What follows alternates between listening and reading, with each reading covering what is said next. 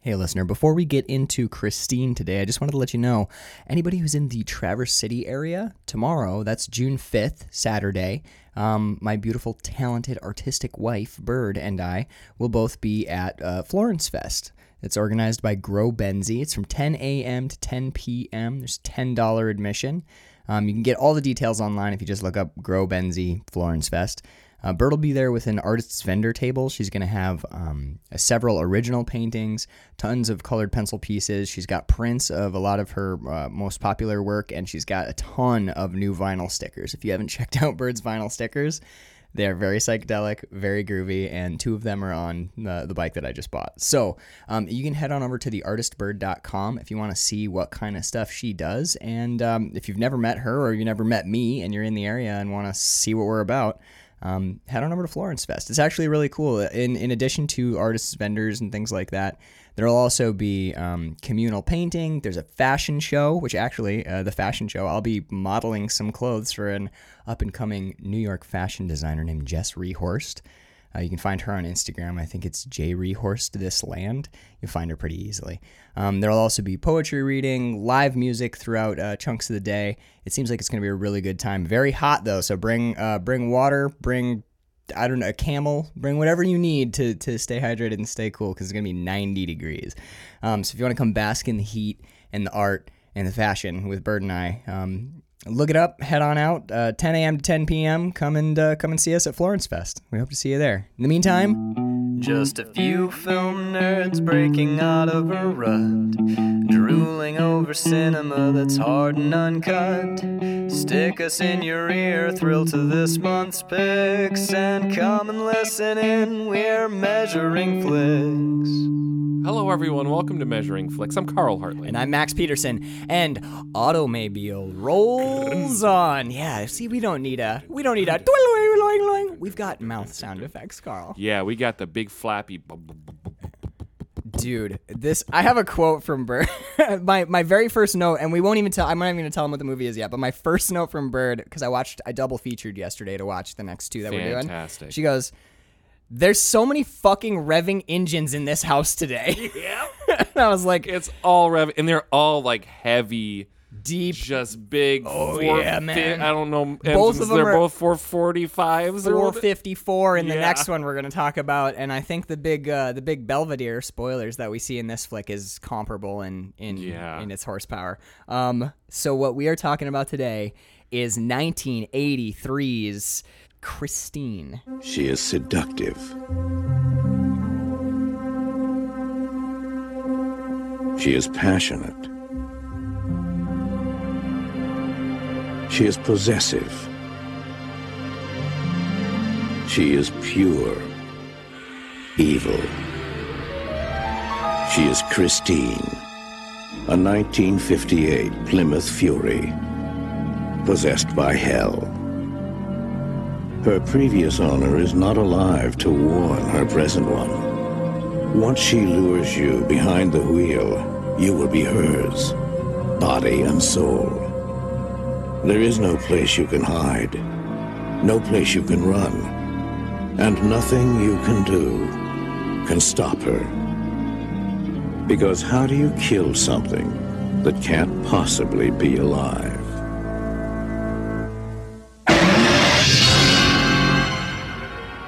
Christine. Body by Plymouth. Soul by Satan. dude. This is oh, right off the top. Before we thank patrons, Yes. I just want to thank John Carpenter and Stephen King for being incredible bed partners, man. Holy fuck. yeah this movie uh this movie's pretty damn good dude I think this is my favorite John Carpenter movie. your favorite john carpenter Yeah. movie interesting Yeah, okay. I love Halloween. I Right. love Prince of Darkness. Sure. I love Escape from New York. right right he's got a lot of There good is stuff Something about this flick, dude, that just oh it, it's not uh it's not the serpent in the rainbow that's not your that's Wes Craven. Jesus Christ. I'm just so indifferent to John Carpenter. Let's Oh, talk about are Wes you Craven. really? No, no, oh my God. Um, Ghost of Mars maybe is a little bit of a wet fart, but that's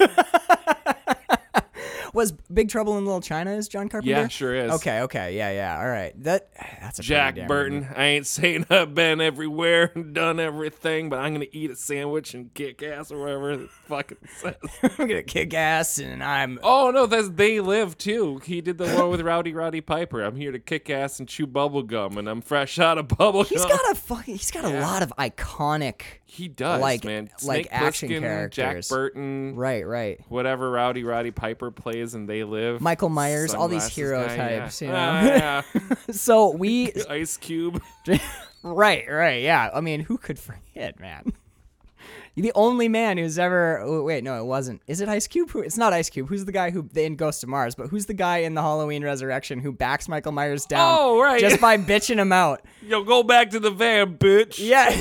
Buster Rhymes. And was yes, it is Buster Rhymes. And then Michael Myers is like, doo doo doo. He's like, oh, I guess I'll Slinks- go back to the van. slinks away like Charlie Brown, and that Michael was Myers is in the production van, like, I don't know how to use any of the. Oh, you fucking ass. no. He's, he's sitting there and he's like, "Well, how hard could it be? Okay, well this is okay. That must be cam one, and I can switch him with this button. Okay, this is pretty easy. This is actually pretty easy. Gets a headset on, and Well, that and that this was is a lot more difficult on, on TV. They make it look so hard, but really, it's just it's kind of you just have to have He an puts his understanding. knife down, and that's visual the end of flow, Michael and that's Myers. when Michael Myers he got a job. He became a productive member of society.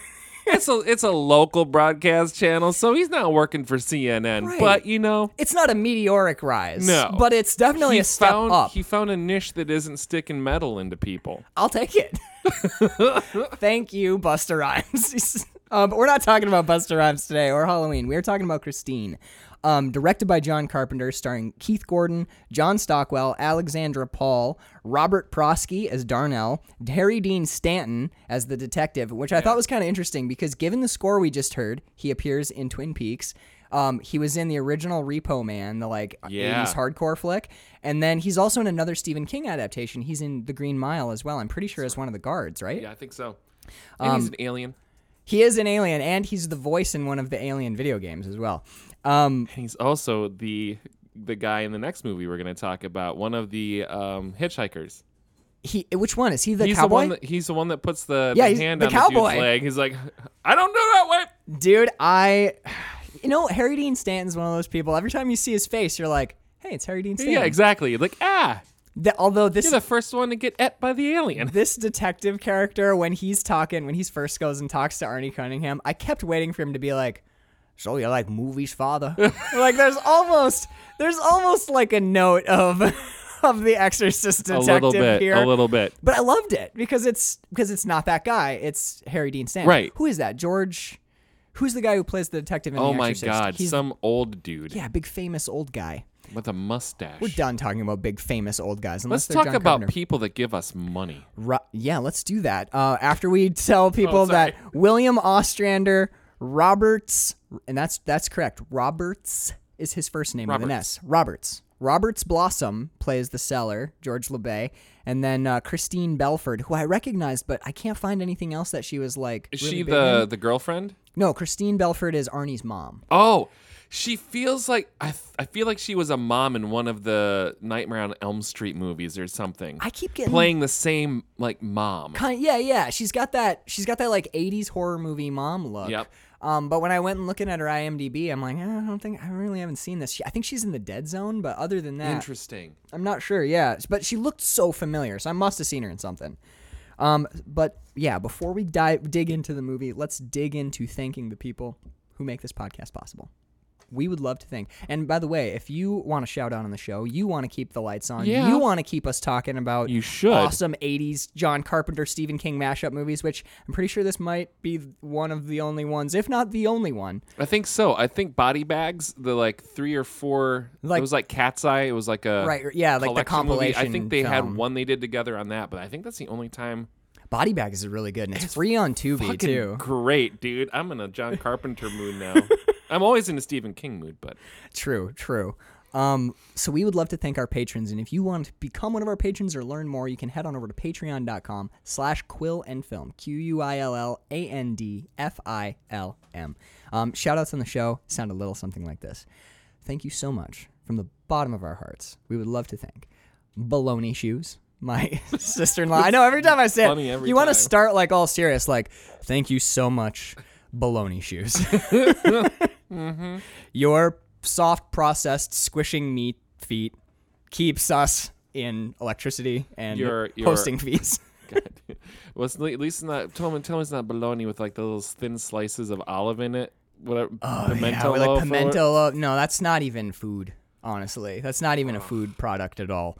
Um, we'd also like to thank uh, Leslie Ty, Jeffrey Tyne- Tinelius, Ty- Tiberius. Tiberius, Tiberius, right? Jeffrey Tiberius Morgan, K Ram, Kevin Ramirez. Uh, Oh, he's over in Baltimore still. Baltimore, yeah. I believe So we should reach out to him and see if I know. I know, like you know, those younger, wilder days are behind all of us. Oh, but I- sure. do you think he still has the cigarette pouch for the for the beer smoke for the beer smoke, The classic for beer being smoke. able to take a cigarette and a pint of Guinness down at one time. at simultaneously? yeah. Simultaneously. we should reach out. We should find gonna out see. if. Yeah, shoot, shoot him a text, Carla. Let's find out. Hey, Karen. Hey, K Ram, haven't talked to you in ages. Can you still smoke a cigarette and, j- and slam a beer before noon? He's like, I didn't know I could do that. He's like, hey, yeah, haven't talked to you in a while either. Thanks, buddy. um, we'd also love to thank Sister Sarah Hartley, the el- elusive William Rockwood. We'd love to thank Brian Jackson, David Rowney. Is he still uh, is he still across the pond? Still hanging out with his I family think over he's in still. the UK? I think he's still over there. Yeah. Dude, it was so good to hear. It was so good. to, Yep, you made it like, over. The fi- he finally got over to see the family. I, I honest, honestly, David, haven't seen you in too long. Whenever you get back, man, we cannot wait to get together with you. Now that we're all full of science and safe, um, we'd also love to thank Kelly and Mike Wagner, uh, Daniele Hartelli, and you know what? Fuck it, we'll thank Danielle Hartley too. Oh yeah, she's Just- all right. I'll just chuck one out there. She's yeah. She'll appreciate see it. her once in a while and you're like, hey, yeah, you're cool too. So um, we'd love to thank Connor Sweeney. I would also like to apologize to Connor Sweeney. I was meant to uh, read something for him about two weeks ago, and I kind of Oh, I kind of got swamped at the winery and forgot about it. And then, uh, and then I've been trying to play catch up ever since. But I am working my way through it. By the time you get my response to the thing you wrote, they will be meaningless notes. But hopefully, We communicate with most of our friends through the Patreon shout It outs kind now. of it kind of almost feels like smoke signals where they like Hmm. shoot a text and they're like, "Hey man, how's it going?" And then a couple weeks later, it's like in the shout I out all section, it's like, listened to your- "It's pretty good, man. How how have you been? Shoot me a text."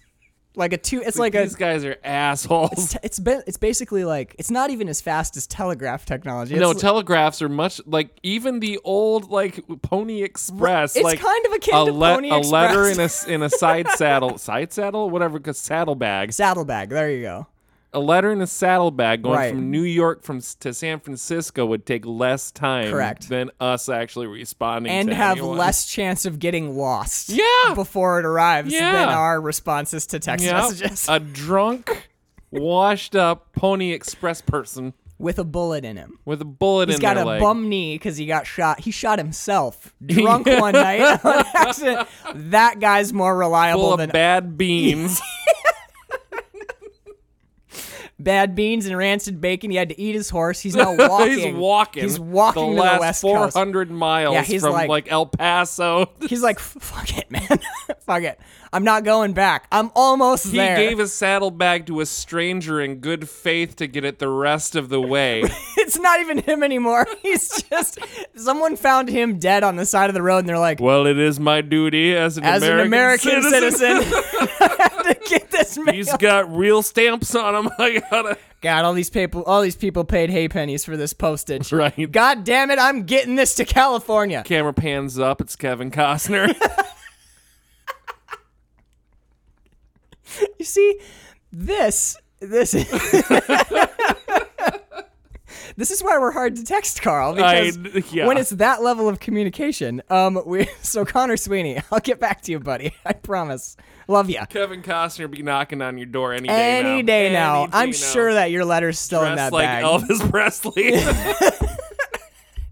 More than half the letters are open. he opened anything that felt like it had cash or a check in it. he retconned a bunch of shit like It's like red pen circles and shit. correcting everyone's Yeah. typos and stuff. Um, we'd also love to thank uh, Casey and John Scheibe. Thank you all both but, but both of y'all so much. Um, they were in New York for a long time. They're back in Michigan. We've actually gotten to see them a couple That's times last awesome. month. It was cool. It was very cool to get to see them again. Um, Mad, Catan rematch coming up. big time. Yeah, we should get one of the, like the giant like Roman Empire extension boards where you have to like sail ships places and You know me. that Don't say a name. shouldn't have don't said even that, Think yeah. a name of a board game. I- it's already on my Amazon. I was, as soon as I said expansion, I'm like, I just cost Carl four hundred dollars. I Damn haven't it. even gotten paid my wine club um, uh, commission yet, and I think I've spent like half of it on Kickstarters. Well, we're gonna have to start pooling our pennies if we're gonna actually pick up a '58 Plymouth Belvedere, or if you want to be, Yeah. if you want to be true to the book, then it would be a 1958 Plymouth Fury. The Fury. But uh, I, you know, and I looked at both. Co- actually, really quick, let me get my very last shout yeah, out Oh, yeah. because, or my last two. We'd love to thank Cynthia Van Manen, and we'd also absolutely love to thank down in Florida our longtime listener and longtime supporter Cassandra. Um, if you have not checked out her podcast, Cassandra explains it all. Do it, do it, um, do it. Definitely do it. I, maybe it's maybe it's some bias, but I think maybe the best episode is this one she did about um, Scream. It's this movie Oh, Scream, yeah. interesting. These two guests, you can just tell by their voices, they're like incredibly attractive people, like really Ah. Like fit. good looking, fit. Definitely a You can- hog you on can- one of them. so I guess I, I guess did a guest appearance on her show, um, and I I just want to take this opportunity up top to say I will be back on her show um, on June fourth. I don't know when that episode will drop, and I can't spoil the movie, but uh, but all y'all, I will give I'll give you this. It's a David Fincher film that a Mm. lot of people love a whole awful lot, and I'm gonna be on there talking about that in a couple of weeks. Social network. That's the one. His Perfect. his best film by far. So oh my god, fuck that movie.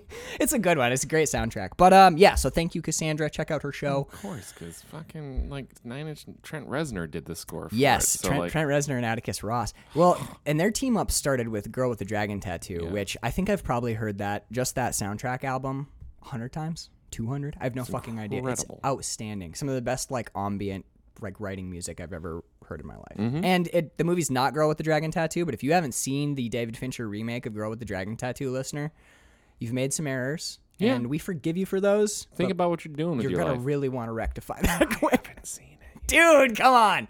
It's definitely don't watch it around Danielle. No, I know. There's kind of a famous bit in there, Carl. That's Uh, we've talked about it on the show, which is why I haven't been able to watch it yet. right. She's in GR this entire week. That's what I'm gonna do after our radio show. I might watch Girl. With... No, you know I'm gonna go home and play Gloomhaven. It's very yeah, like one of and those tweak my two. Rex Murphy deck. Actually, really quick, um, while we're doing that, by the time that listeners hear that other thing you just mentioned, this episode will probably be up. But um, do you want to talk about what we're doing today? It's actually kind of fucking cool. Yeah, well, let's, let's talk about that, and then and before we dig into Christmas. Yeah, and then we'll dive in. Yeah, because yeah. actually, I think we can this we can cover this movie fairly. I agree. I agree. There's a lot of amazing stuff in here, but because because it is a, like a truncated version of a of a more comprehensive, longer novel. Yeah. I do think we can cover some ground. There's a lot left out. So- a lot, a left, lot out. left but I think the bits that stay yeah, are strong enough to support a feature length film. I totally agree. It's a great movie. That's fucking fantastic. But uh, let's before we talk about movies, let's talk about radio, Carl. Um, Shall we? What are we doing today?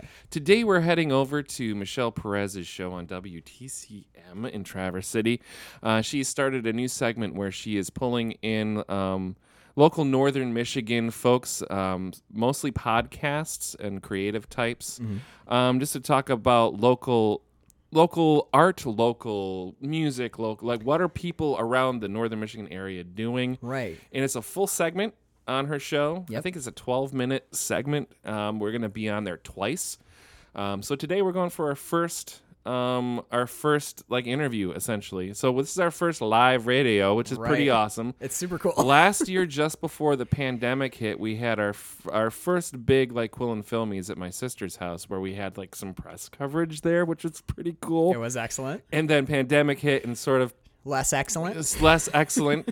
but we, you know, you you and Bert kept the show going, and then I was able to come back on a few months after that, and Mm-hmm. Right. we sort of like I don't we didn't limp along. We were making full length episodes. Yeah, we we definitely like it, the the output during the pan- the early part of the pandemic was not as high as previous seasons had been because logistics and because it was the pandemic and you all lived through it too and it was Exactly. pretty heavy stuff.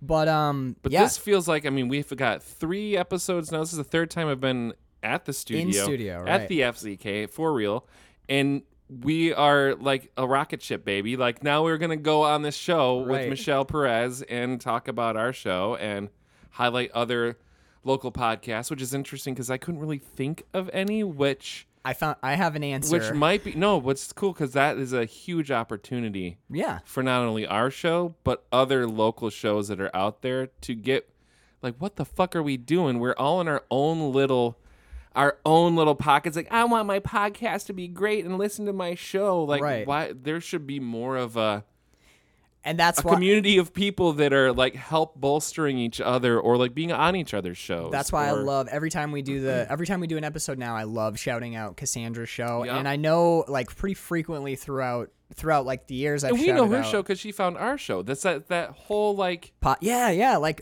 h- like podcasters kind of like bumping into each other, and we're showing up on each other's shows. Like sh- we're gonna have Cassandra on our show later in the Yep. later in this season. But how interesting is that? That like the shows that we are now familiar with that we've bumped into, none of them are local or even from Michigan. Right. Yeah. Yeah. Yeah. We have I, one of the things that, that we'll end up talking about on the radio show today is a, m- a- a huge amount of our listener feedback and interaction comes from overseas. Yeah. So like we've got UK Scotland and listeners. and- UK, yeah, yeah. yeah. So um, and then if you're curious about starting your own podcast, that's something I think as well that will be a topic of conversation Yeah. on the radio show. So like how to get started, what do you need to know, and Yeah. basically like starter kit advice. How Yeah. do you how do you get this going? So I'm dude, I'm pretty excited I'm to pretty get excited. into studio like my, with Michelle I, Perez. I love my my uh 'cause because I was going to teach. I still will be teaching um, a class for the Old Town Playhouse in the future at some point about like introduction to podcasting. Sure. From the like not so much the technical side of it, but more the you know putting together the show. What's the idea? And the one thing that always boil, bubbles to the surface for me is find something that you are like the most excited in the world about. Right. And talk about that thing. yeah. You don't have to be an expert on it. No. You don't have to be like the discerning voice or a Gordon Ramsay. You can just be Passionate. passionate about it, whatever it is. If it's lint, I love dryer lint. I guarantee you there are at least a handful of people in this world that Okay, are people. about dryer lint. I was gonna say like how many podcasts about lint do you think there are? Because Zero, but I bet there's at least a hundred people out there like, you know what? If there was only a show every about day I, dryer s- lint, I just keep searching Spotify. I go. you I know, go all podcasts and shows. Dryer lint. Not a goddamn Not one. a not a GD one of them. if let- there are, they're they're explicit, and I don't like GD swears. GD swears. I don't like that explicit tag. There is one. there is one, but all fucks and poops. Dust bunnies. I listened to it the one time and it was filth. It was pure filth. And I. Well, all right. Listen, I think you're being a little bit judgy there, R- Robert. Ro- But, uh, Robert, but hey, buddy, you can start your very own but see the need, Lintapalooza. Fair, there, free see name. the need, fill the need is the right. other one. If you are, that was my second bit of advice. Yeah. find the thing that you're passionate about and talk about that. Or if there's a show that you're a topic that you're always trying to find a YouTube video for or a podcast on, and this is like a barren wasteland, and there's only like one or two kind of shitty things out there on it, like dryer lint. For right, right. instance, Well, I was. I was. I then make couldn't- a show about dryer lint. I couldn't get off it, and I was like, I was like, and it would be hilarious if they were like a Michigan local, because then you could the intro music would Yeah. just be like, like the dryer sound, and then it goes, and now live from the studio, it's lint in Flint. Today we're talking about It's that. about lint traps and fire safety. Now I don't. Yeah. Did you? And lint's got all sorts of practical purposes. Did you know if you've just dried, excuse me, if you've just dried a load of white cotton T-shirts, that is just prime fire starting lint. You scrape that up and you roll it in petroleum jelly. Now you can get this for just a dollar if you get the Great Value Off brand. And if you mix dryer lint with petroleum jelly and then put it into a pill container, you know, once you're done with your anxiety medications or whatever, you put it all in there. And then you can also use those for windproof matches. And that right there, that's perfect fire starter. L- Dryer lint could save your life. I would listen to the show. I'm not saying doing an hour No, episode. no, these are like 10 minutes. These are 10, 15 Yeah, minutes. They're, they're like shorts. And that's the other thing. You don't have to have a two and a half hour an episode podcast like Measuring right, Facts. we do that. You don't have to do that. In fact, we recommend you don't. Don't do that. It's Don't do that. exhausting do sometimes. half hour, 45 minute episodes, tops. Six hour episodes on rate movies is probably not the way that you can wanna get go. to be a lot, It can especially be a little harrowing. Yeah, and then you- we don't see each other for a month because we Right. can't look each other in the eye announce anymore. your show and you're like, listeners, head to Patreon, and they're like, what joys await us? And it's like, I spit on your grave, all of them in a row. Yeah. Each of them's two hours long, and they're like, I just, I was so dead inside. oh yeah, but that's that's the beauty of a podcast. It's the over under that I talk about a lint podcast on the radio show today. Uh, I'm gonna say like, I'm gonna give it even money. I think that's a pretty good bet.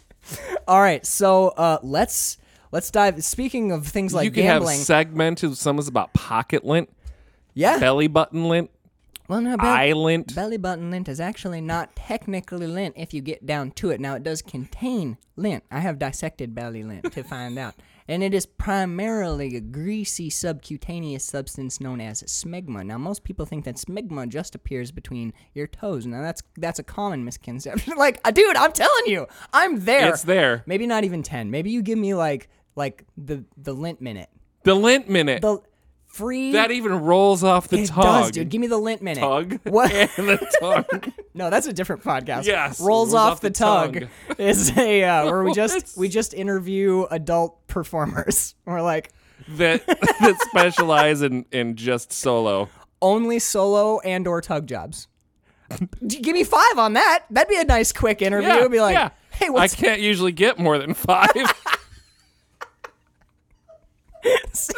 see? I'm telling you, man, this We're guy gonna get kicked off the radio. probably be like, 'Cause she she's been on the show twice. She knows what she's in I know, for. like she's she's done the show two times and she was still like, come on in where the FCC can hear. We're like, are you sure? I mean, Are we gonna drink as much as we did when you were on our show? I don't remember the last 10 minutes of the Poseidon Adventure. So speaking of which, if you want to hear what Michelle Perez sounds like when she ain't on the radio, by the way, you got to take two drinks. Carl and I are both um both stripping. Excellent Beetlejuice Thank shirt, you. bro. Thank you. Very good. Um, uh, we did two episodes with Michelle Perez. I think last season before last. Yeah. Um, we did the Poseidon Adventure and the Towering Inferno, and you can find both of those on Spotify or iTunes or wherever podcasts are caught. So, without further ado, because we do have to go to the radio. Uh, yeah, I station know. At some point, let's dig into uh, 1983's Christine, dude. Right up top. First off, first off, thank you for recommending this movie. because Oh, I had my never fucking pleasure. seen it, and there's something about staring at gorgeous cars from the 50s for hours that I just can't get enough of Yeah. which is ironically something we'll talk about in this episode and, the, next, one. episode. But um, those opening credits, man. John Carpenter has a real touch for opening credits. I was I'm I'm reminded of Halloween Yeah. where you get like here comes the pumpkin and it's just the pumpkin and it's slow slow slow and behind it you go "Na, na, na, na, na, na, na, na, na," and it's just that simple synth halloween score as the pian- or as the the pumpkins coming toward us real minimalist intro that gives you kind of a flavor and there's an ominous feel when you're not given a lot of spectacle to look at i'm thinking in particular to now shit on Wes Craven a little bit because Yeah. I gave him too much kudos earlier. Um, and he wasn't even involved in the movie, but it was like Nightmare on Elm Street three or four when they do like that weird sex scene intro credits. Yeah. Too much. I don't need to see a lot during the credits because nowadays I feel like they give you stuff to watch during the credits because they expect you to be bored. Whereas John Carpenter's like, pay attention to these names, please. It's the most wasted two minutes in a lot of film where Yeah. that's your opportunity to one give credit where credit is due, but Right. also start you set the tone right away. right. what what are you in for here? too much flash in the opening credits Yeah. Mm-hmm. is off-putting. Now, nothing in the opening credits can be very boring, but here it's not. But because all we we don't get the score, we get black screen and an engine starting. That's it. Well, we get the big, Over- we get the Plymouth V, the Plymouth and it V. says John Carpenter's Christine, and- but then that vanishes. and we get dum dum dum dum dum dum dum dum dum dum over over title cards for a good Keith Gordon. thirty seconds, forty seconds. John Stockwell. Alexander, and that's yeah, it'll give you a little rev here and there, but but John Carpenter literally just lets you sit with the sound of like a purring Detroit engine. You Yep. know what I mean? That big V8, that big oil sucking Yeah. environmental disaster. two miles to the gallon. two V8. gallons to a mile. But E Yeah. like, dude, we- but but it's weird because as you're sitting there, you become aware that like you are perfectly comfortable to just listen to that engine Yep. purr. There's something, dude. I- I'll say this again and again throughout this movie. I, I don't think I've ever seen a car sexualized so effectively, but also like kind of ominously. Yeah, there's th- pretty much a striptease at about the halfway point. The show me moment. Yes, Uh, dude. Very much it's that. it's completely stripped. It's very much stripteasy. Even the music in some it parts of gets a this- little s- like that. Bird and I've been watching a lot of, or had had been watching a lot of um, Twin Peaks, and I Mm-hmm. have all of the soundtracks for every season on my iPod because I just love the music of Twin Yeah. Peaks so much. It's that weird like. It's that jazz that doesn't exist in the real world outside. It's called doom jazz, which is like that real smoky, like. It's a little off-putting. Yeah, it's Yeah. like that. r- It's smoky, and it makes you feel like all of a sudden you have a drink and a cigarette. you Yeah, know? like how did I get rye whiskey you're like, mm, wow, in a this is- Chester Dwadnum? Ex- exactly. And like, no matter Hmm. where you are, a woman walks in that's always going to be out of reach. Like it's that kind of music, and and that I think that's what plays when Christine starts putting herself It back is together at it that point. absolutely is. And there's a couple. I read something really cool. Um, Keith Gordon, the actor who plays Arnie, I read this on IMDb, and as a performative note, he ch- his like um, self direction for the Arnie character was every time he was around Christine or interacted with Christine, he always treated the car Christine as though she were actually a woman. So every part of the car that he interacts with or touches at all. He has a specific part of a fantastic. woman in mind. So when he when he touches the steering wheel, that's a part of a woman's body in his head, and that's directing his physical performance. And when you watch it, you can tell. Wow, that really informs the end. When I mean, that's We'll as talk. fast- Don't spoil it, Yeah, man. the- I gotta. Yeah, yeah, yeah. That is a s- dude for exactly. I got the same note, man. But like, there is. There's no way to not Yeah. see that in in such a such a moment of like visceral violence, death, and fear, and but but at the same time, there is that little moment, and sh- and Christine is when Arnie dies and it c- po- pops back on and starts playing that old rock and roll Yep. love song excellent use of score in this. That's what I was gonna say next too, because we get that that very well, not silent. There's a roaring uh, V8 going up, but the we don't get music over the opening title cards until it's George Thorogood. What a great way to come in, It's been man. used in like so many fucking movies, like Terminator 2, Never better. But, what, but never better than here, because it plays perfectly with what we're seeing. It's a bunch of 1954 Eight. Er, No. no, no. it- they, this would be. This is supposed to take place in '84. You said. No, this the movie takes place in the 70 like 78 Okay. 79. So it was shot in but '83. shot in 83. But it yeah. takes place in yeah, because late it's like 70s. He's like cuz he even mentions at one point, "Hey, best of whatever 1979 like the graduating class." they or do whatever. they and they also give us like a little you know like you know Springfield Illinois 1980 whatever. Exactly. um it was uh in this one I, I thought this was pretty cool because they jump us forward in time what we start with is a bunch of um Plymouths going down the assembly They're line, all white except for one. which is that primo Plymouth Hmm. They like don't even make that paint anymore. candy apple red oh my Bad to the God. bone playing while you have this assembly line of white cars and that one red one coming down the line. Y- you know what, man? Like everyone, I, inc- myself included, gives Tarantino so much credit for score selection or, or Yeah. for soundtrack selection, and I'm and I'm- again, I won't take a thing away from him because he like he he reinvigorated so many songs by putting them in really cool moments in movies. But honestly, I think John Carpenter's ear for it's soundtracks more it's more Stephen King actually because Yeah. in his books every single and like I'm reading The Stand right now ditto. like every fucking book every chapter has at least one if not more chunks of lyrics from different Right. songs that match what you're about to read or counterpoint them in some way. Dude. And I feel like all of the songs that Christine plays It's been a minute since I've read the book, but I feel like all the songs that she plays on the radio to Yeah. indicate her mood or what's about to happen are mentioned in the books. Those are Stephen King's picks for. I think George Thorogood is probably a John Carpenter note, but right, because I know we do get the factory scene in the Yeah. book, Yeah. but but it's not at the beginning, no. and it's uh, And then she does play "I'm Gonna Tell You How It's Gonna Be" is the song that that uh, that she first plays on the radio. and you get the you know, and there's I, I love how, and you're right, you're right. Now I'm remembering because he in the beginning of a lot of Stephen King books in that that like igno- that um, permissions page at the beginning, Yep. there'll be like 50 musical licenses because he likes to quote from s Yep, music so much. exactly. And when you're Stephen King and you have a trillion dollars, You can be like, "I'm." The Beatles. He he. I think he probably uses the Beatles like "Hey Jude" in the Dark Tower. Like right? is an integral part of that fucking. And you can't be just anybody and have huge chunks of "Hey Jude" and not pay Paul.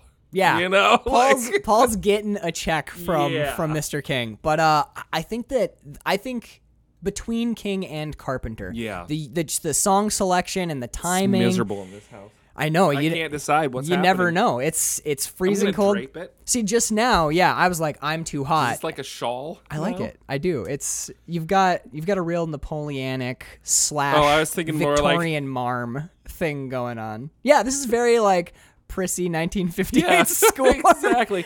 I'm cold, old draped jacket around my shoulders. Oh yeah, we could go that route too. Yeah. Like a like a, a I southern got your gentleman. vars- I just- got your varsity jacket wrapped around my shoulders. My varsity jacket is look. I wasn't very good at sports, Carl. It's it's I really could- more of you a know, hoodie. It's more of a. It's more of just a jacket. yeah, yeah, Yeah. So I was technically like a varsity age. I made up my own shit. I put theater and band on the back of mine. theater and band. Yeah. Did you really have a varsity jacket with theater and band? Or Yep. Well done, sir. Thank you. And I put my state medal because you know band goes to like state Yeah, things yeah, and you yeah. get little medals for it. I put those on my varsity jacket. Well, hey, bro. You were look. You were Yeah. racking up points for your school too. I didn't wrestle. I don't really remember how high school worked, honestly. I think it had to do with points and like the school with the least points, they killed everyone. Is that, is that, did that school they had was like different. a Hunger Games, and the one person left got to go to the good school. Yeah. Everyone else went to community college. Ah. um, no, but I love I love that we start with all, all you need to know about the entire movie is a I'm line already too hot. is a I know it's horrible. is a all you need to know about the movie is a line of white Belvedere's Yep. with one red Belvedere and George Thorogood singing "Bad to the Bone," and now you have the premise. Yep, You're done. You are in in one second. absolutely. And any sort of suspension of, of disbelief, it takes care of it. I don't know. It's just so when you when you say, "Hey, what's Christine about?" It's about a, a car that kills people and can recon. There's it's goofy as shit. the the guy who wrote the script when they pitched. By the way, Stephen King was so hot at this moment that this film was already starting to shoot before the novel was done. That's incredible. So before um before he agreed to write the script, someone went to this guy. I can't remember his last name, unfortunately. His name was Bill something, the guy who wrote the script. Um and he shares a writing credit with Stephen King, obviously. But uh, they went to him and they're like, "We want you to do a movie about an evil car," and he was like, "Fuck yeah! yep, Oh, you're serious? There's a lot of money in on the table here." it's like Herbie, but bad. It's like Herbie meets Halloween, directed by John Carpenter. And he's like, I'm going to not do that. Yeah. So they gave him the manuscript of Christine, the book, and they're like, okay, read this and get back to us. And he was about, he said he was about halfway through was the gonna book say, when yeah. he was like, oh no, this is actually like really amazingly good. Yeah. And that's how he agreed to do it. And yeah, it's more of that power of Stephen King. I think his adaptation is really interesting because this we talked a little bit earlier about how there is stuff that is absent from the movie Yeah. that is definitely in the book. Um and, a and lot more of it has to do with his home life in the book that doesn't Yeah. get it gets implied a lot in the film but there's a lot more like there's a lot more abuse that he goes through At it's home. much more and at school like Yeah, we yeah, see yeah. some of it but it, this is much more so i read rage recently yeah, yeah, I remember. and so it's m- there's a lot more of that kind of like verbal abuse and a lot of it not necessarily physical but there's a lot of Bad boy. Arnie, you were a fucking you're a no good whatever. He gets it from his parents. The only person he doesn't get it from, and that's something about King too, is like even in Carrie, like you'll have all of the bullies, but you'll have that one good friend. Sue Snell. It's, yep, exactly. Mm-hmm. And the good friend is always the last person you would expect to be the best friend. Right. Arnie is the super nerd he's always picked on, but it's this it's the class jock. It's the senior who could possibly get the football he's the, he's scholarship. the football star. And, Yeah. And in Cr- in Christine, Sue Snell is she's not like the the HBIC, but she's in but the she's circle in of popular that circle. girls. She's at the cool kids table, but she takes Carrie under her wing. Same here, where it's the person you least expect is the one that's the best friend, and not doing it for the wrong reasons, doing it because they actually care about the person. well, Stephen King has said on record that he never trusted Sue Snell's motivations. Oh, fair. I mean, going through the book, it's hard. Yeah, but, like, um, oh man, in the movie they make it less, yeah, yeah. It's less so. It's more like, yeah. Same here too. Yeah. And Christine, I, I do think it's funny. Bird and I were talking about this. Um, I know that he he um he doesn't necessarily regret being Arnie's friend more in the book, but he does struggle more with what am I doing with this kid? He's kind of worthless.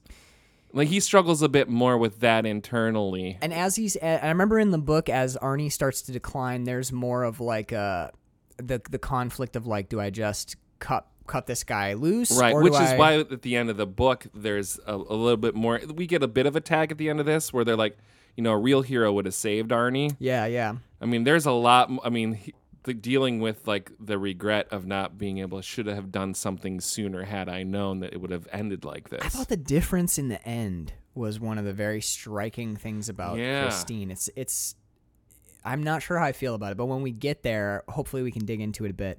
Um Bird and I were talking about this in the car the other day, and one of the things about film adaptations that is always Well, they don't survive in the book, right?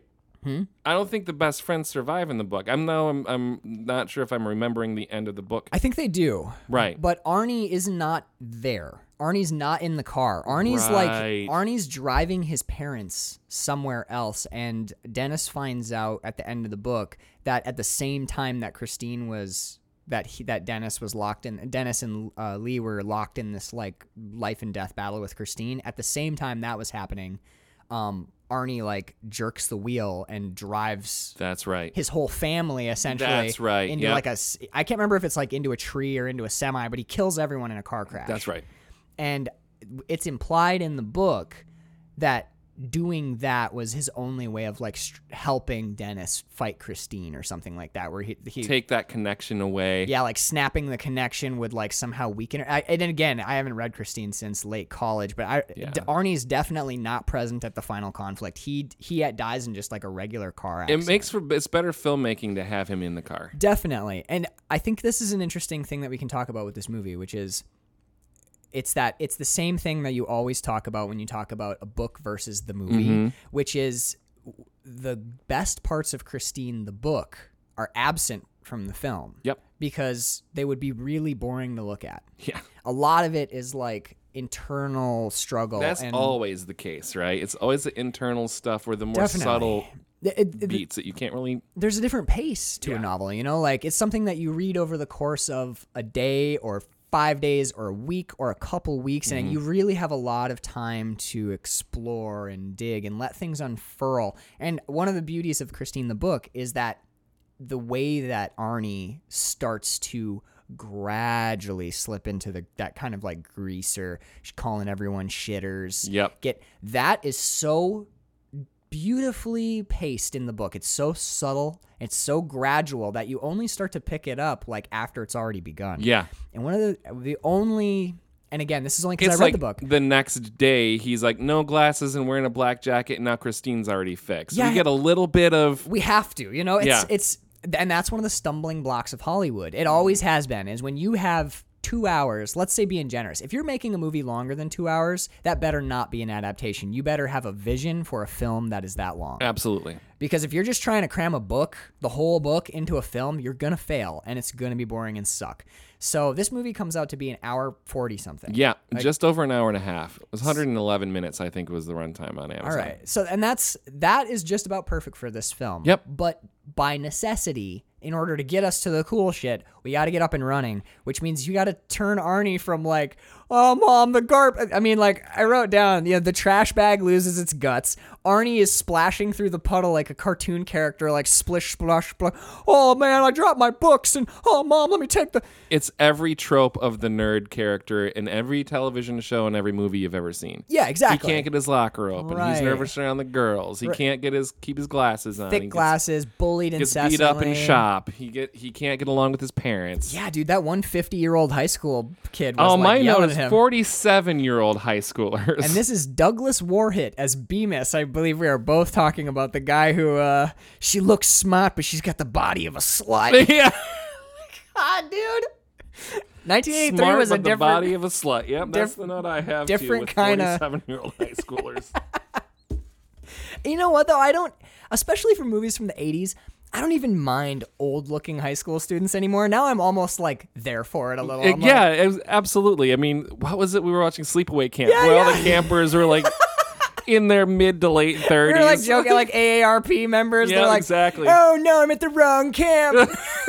I was going to the the place to die, Sunny Acres down this. Well, I guess I'll stay here. "Oh, is that Sunny Acres? I thought this was a retirement community." I can't have ham. My doctor said my cholesterol's too high. They have ham at every meal. Yeah, at man, it's, fucking like it's a summer camp, bro. Yeah. Hey, you want to do? Week- that's like eight cents a pound for that shit. Let's so- do some. Let's do some uh, hot dogs over the fire. I can't have that many s- sulfites. Nitrates. the nitrates are bad. They conflict with my medications. And you're like, I don't know if this is a teenage I summer. don't know. Okay, but Wrong the, camp, the only bud. kid there Is is. it wheelchair? that's, that's horrible because they should be, well, oh, my- that, I don't. but not in the eighties. No, no, you just. I'm sorry. You just flashed. You just flashed me back to the best kill in any. And well, Friday that was the thinking 13th Friday film. the Thirteenth was. I think it's the second one Yeah. where the dude goes backwards down the on stairs. forwards. Oh, it's- no. Uh, I think it is forwards. Yeah. he takes a machete to the dome, and then Jason just to be like, I guess I'll do this too. Alley-oop. Just shoves him down like 200 yards of wooden stairs. It is a dummy flopping around with a machete It's in one of the his head. best things ever. Because we said camp. That's why I was thinking that I wasn't trying to make an insensitive Camp Crystal joke. I Lake, was yeah. camp crystal laking it. Is Sleepaway Camp the one where the dude gets that huge pot of chili? And Yes. Like melts it? yeah. Yeah. He's like trying to touch a 14 year old breast and then like gets a thousand gallons of piping hot chili. Look, he gets poured what he on him. deserves, and it is kind well, of he's a- on a step ladder stirring a silo full of chili. I know. I remember us being like, It's a super goopy effect too of the burn, which is Yeah. really fucking cool. any now that's that's a problem I had with not a problem. I had okay, I'll, I'll even call it that. I had two parts of Christine that were like almost there but didn't quite work. for Sure. me. One of them is, and again, I I know I understand why they did this, but Arnie's evolution is too fast. Yeah, it I just agree. is, you know, like, and I, I, you have to do it that way. Maybe you could have pumped the brakes a little, or made it a little more subtle, or maybe it has to do with Keith Gordon's performance, which occasionally is And a Christine's little- evolution too, because he was, he drives a car around in different states of repair. right. He has to he has to repair her fully, I believe, in the book before she is able to. No, he j- it just needs to be moving, and I, as I, Right, right. and as I recall, the the odometer rolls backwards. Backwards, the more yeah. Which they notice as they're driving the car the first time. They're, I think Dennis points it out he's like, "Oh, the odometer's running backwards. You can't even, you know, like, oh, even that's broken. You know, the Right. odometer." But every at the near the end, after Buddy Repperton and everyone smashes the car all up, um, he go, he takes her out back in the junkyard and pushes her because every mile that he pushes her, it fixes fixes something. it, yeah. And I remember it like really takes a toll on him in the book. He's like always worn down in these dark circles, and it's because he's incessantly pushing this like five, six, seven thousand pound car around the crazy. junkyard. Yeah, and it's it be, it's that Stephen King character thing where like someone becomes so obsessed that they begin to sacrifice their body Yeah. to it. Like, um, have you ever read? Uh, I think it's called Dolan's Cadillac. Oh my god! It's the one where yeah. the, the the teacher his family gets murdered by this mobster, so he joins a road crew just to learn all the machinery and get his body. so we can hardened up. bury the fucking. He digs a grave, but like there's this thing he knows Dolan's coming down this stretch of highway, so he has to hurry. And in hurrying, he throws his back out. But he's like, "Fuck, I'm so close, I can't stop." So even though his back is like he's got a slipped disc, he keeps working through the agony. His hands are shaking, and he's seeing black spots. And it's that thing of like sacrificing your physical health to make this like evil, Yeah. wicked thing come to It's the pass. it's like the the price that you pay, but the price you're paying is still coming in under what the ultimate. I mean, if you're gonna murder somebody, right, right. And the I- price you pay is is not enough. And I kind of think that's the question that Stephen King poses with that character type or trope that he keeps coming Right. up with. And I also think that that is uh, one of the metaphors that he works with for his own struggles with addiction. Oh yeah, Which is absolutely. like, and Miss okay. Christine was in the height of his cocaine and Yep. alcohol abuse. Yep, and I you can kind of see it too because what do you get? You get this this kid who's like he's getting surly and he's his personality's changing and his health is declining, but he keeps making this beautiful car, and it's that book, man. It's like he's he's do he's banging coke, he's drinking a case of beer or more a night, and yet at the end of the day, he's got Cujo yep. or he's He doesn't remember. he doesn't remember writing most of Cujo. Yeah, but but it, and that's the fucked up thing where y- you know he's getting these and the characters too, especially Arnie. You keep getting these cross signals where it's like everyone's looking at Arnie and going like, "This car is bad for you," but Arnie keeps looking at the car and going, "Do you guys not see how beautiful, How my, beautiful my car car is?" is, yeah. And no one. It's dude. It's really pretty cool. It's- Watching this movie again, and we joked about it when we were talking about the love bug, but the parallels between these two movies are they're undeniable. definitely. especially with the Buddy Hackett character and his couple of dissertations on the amount of love and attention that we paid to things. Yeah. And expecting that sort of love and and in return. And we get it we get it more from Christine than we get it from Herbie the Love Bug, but they are definitely kindred spirits. Of a piece, yeah. Oh, they're of a piece. You could almost watch them as a double feature. I was delighted. Now, see, I think that you could watch. I totally, and I agree. I absolutely agree. But one of the things I love, I know you've seen the next one too now. Yeah. One of the things I most love about this month is how beautifully these movies are dovetailing together. And I'm almost bummed because I know what the last one is. There's no but it, way. But it will though. Oh, it'll find a way. Because it's Stephen King. Stephen King. Right, So- right, right. but I, I was thinking this morning when I, I just uh, I watched Christine twice. By the way, that's how much I fucking dug this flick. Um, and the second time, just finishing it just now, having watched our next film, which I, we always tell you guys what the next one's going to be anyway. So we're going to watch Tulane Blacktop and talk about it next week. Having watched that the night before, I was like, Christine and Tulane Blacktop are almost a perfect double feature. I can see They're that. like right. They both deal with the same thematic stuff, but they come at it from totally different directions, made in to- two totally different eras. Like, but if you spun one and then the other, in I, I- in either direction, you'd be like, I can't believe how similar these Yeah. the, the sa- the same type of ground that they cover. Because really, the broader stuff that these two movies, Christine and Tulane Blacktop, both talk about. Are kind of also in the neighborhood of addiction anyway. passing around a 14-year-old girl. Yeah, there's some of that Yeah. Mm-hmm. going on too in the in uh That's a little in awkward. that there movie. That's that's one of the weird things about watching any high school flick, yeah. you know, cuz you're like you're like Arnie Cunningham is 16, He's 17. 16, and they're talking about getting laid and stuff, and that's like what you did when you were in You high remember, school. yeah. oh my god, You dude! were there, Yeah. I was there, we were all there. Yep, I, I was the poor I was a poor kid that didn't you know have sex for the first time until I was in the like later. I won't give a specific age, but it was not high school. but I was I was that kid that sat in the back uh, in math class and would accidentally fall asleep and have a half wet dream and then get called up to the board Gotcha. with like damp pockets. It's interesting. There's a Forever Midnight repeat caller could they call sloppy pockets for almost ex- for almost exactly that same reason. Um, no, dude, I uh, I was the same way. For some, f- I can't even remember now at like 30 where I'm like, you know what? You were pretty stupid in high school. But in high school, I had this weird thing in my head where I'm like, nope. No way, not until college. Yep. Everything else, but no, we got to save the big r- event for college. And then it was like, college, second day. yeah. You know, well, dude, when you're, when you're when you're 18 years old and you're just like full up to the eyeballs. Oh my God, You know, yeah. you're like, you know, your brain just goes. You get the dial tone and you wake up like a week later. You're like, what the fuck? But like watching watching a flick like this, or even more some like Trojan Wars, or um, oh, what's the one with Jennifer Love Hewitt, where it's the senior party and everyone's trying to get laid.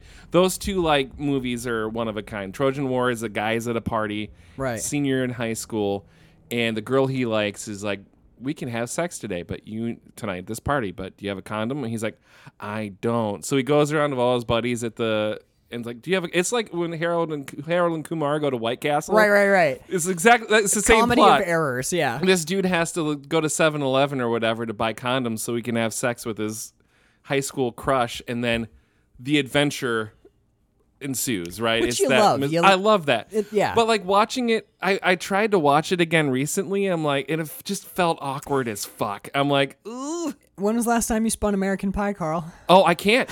I tried. I tried a couple of years ago, and I'm like, oh, I don't feel good about this anymore. But when you're like Not every 19, movie 20, lasts 21, forever. or whatever, you know, when you're within five years of Right. of graduating, you're like, you're still like, you're still there. Yeah. You know, mentally, you're like, I was only a couple of years ago. I was a senior in high Right, school. right. I knew plenty of people that were dating like college freshmen and sophomores when they were sophomores and, and seniors in high school. My wife is 10 years my junior, right? So, like, sure, yeah, yeah. it's all about the length of time and where you are pr- presently makes Correct. a big difference. 10 years difference is not a big issue 30 and unless 40, yeah, yeah. unless you're 20 cuz then it's a huge, huge deal. difference. yeah. So let's not let's not confuse the issue. no, oh, no. But when Context you, is But when key. you're 43 and you go to spin something like American Pie or the Trojan right. War, you it feels a little bit like you're like you're watching something you shouldn't be or or you're it feels more voyeuristic almost like i'm does. gonna watch these high schoolers talk about sex It it's, might it's be a the- little dirty a it little might be the weird distance and it's I think some of it's the distance from and that. also I don't get get it anymore. Right, right, because you're not there anymore. Right. you know, you're in a different different spot. you Yeah, know? it doesn't land. Uh, And the humor doesn't land anymore. For those of you who have not seen Christine, this is we're, mostly what we're talking about is going to be in Tulane Blacktop next time. Yeah.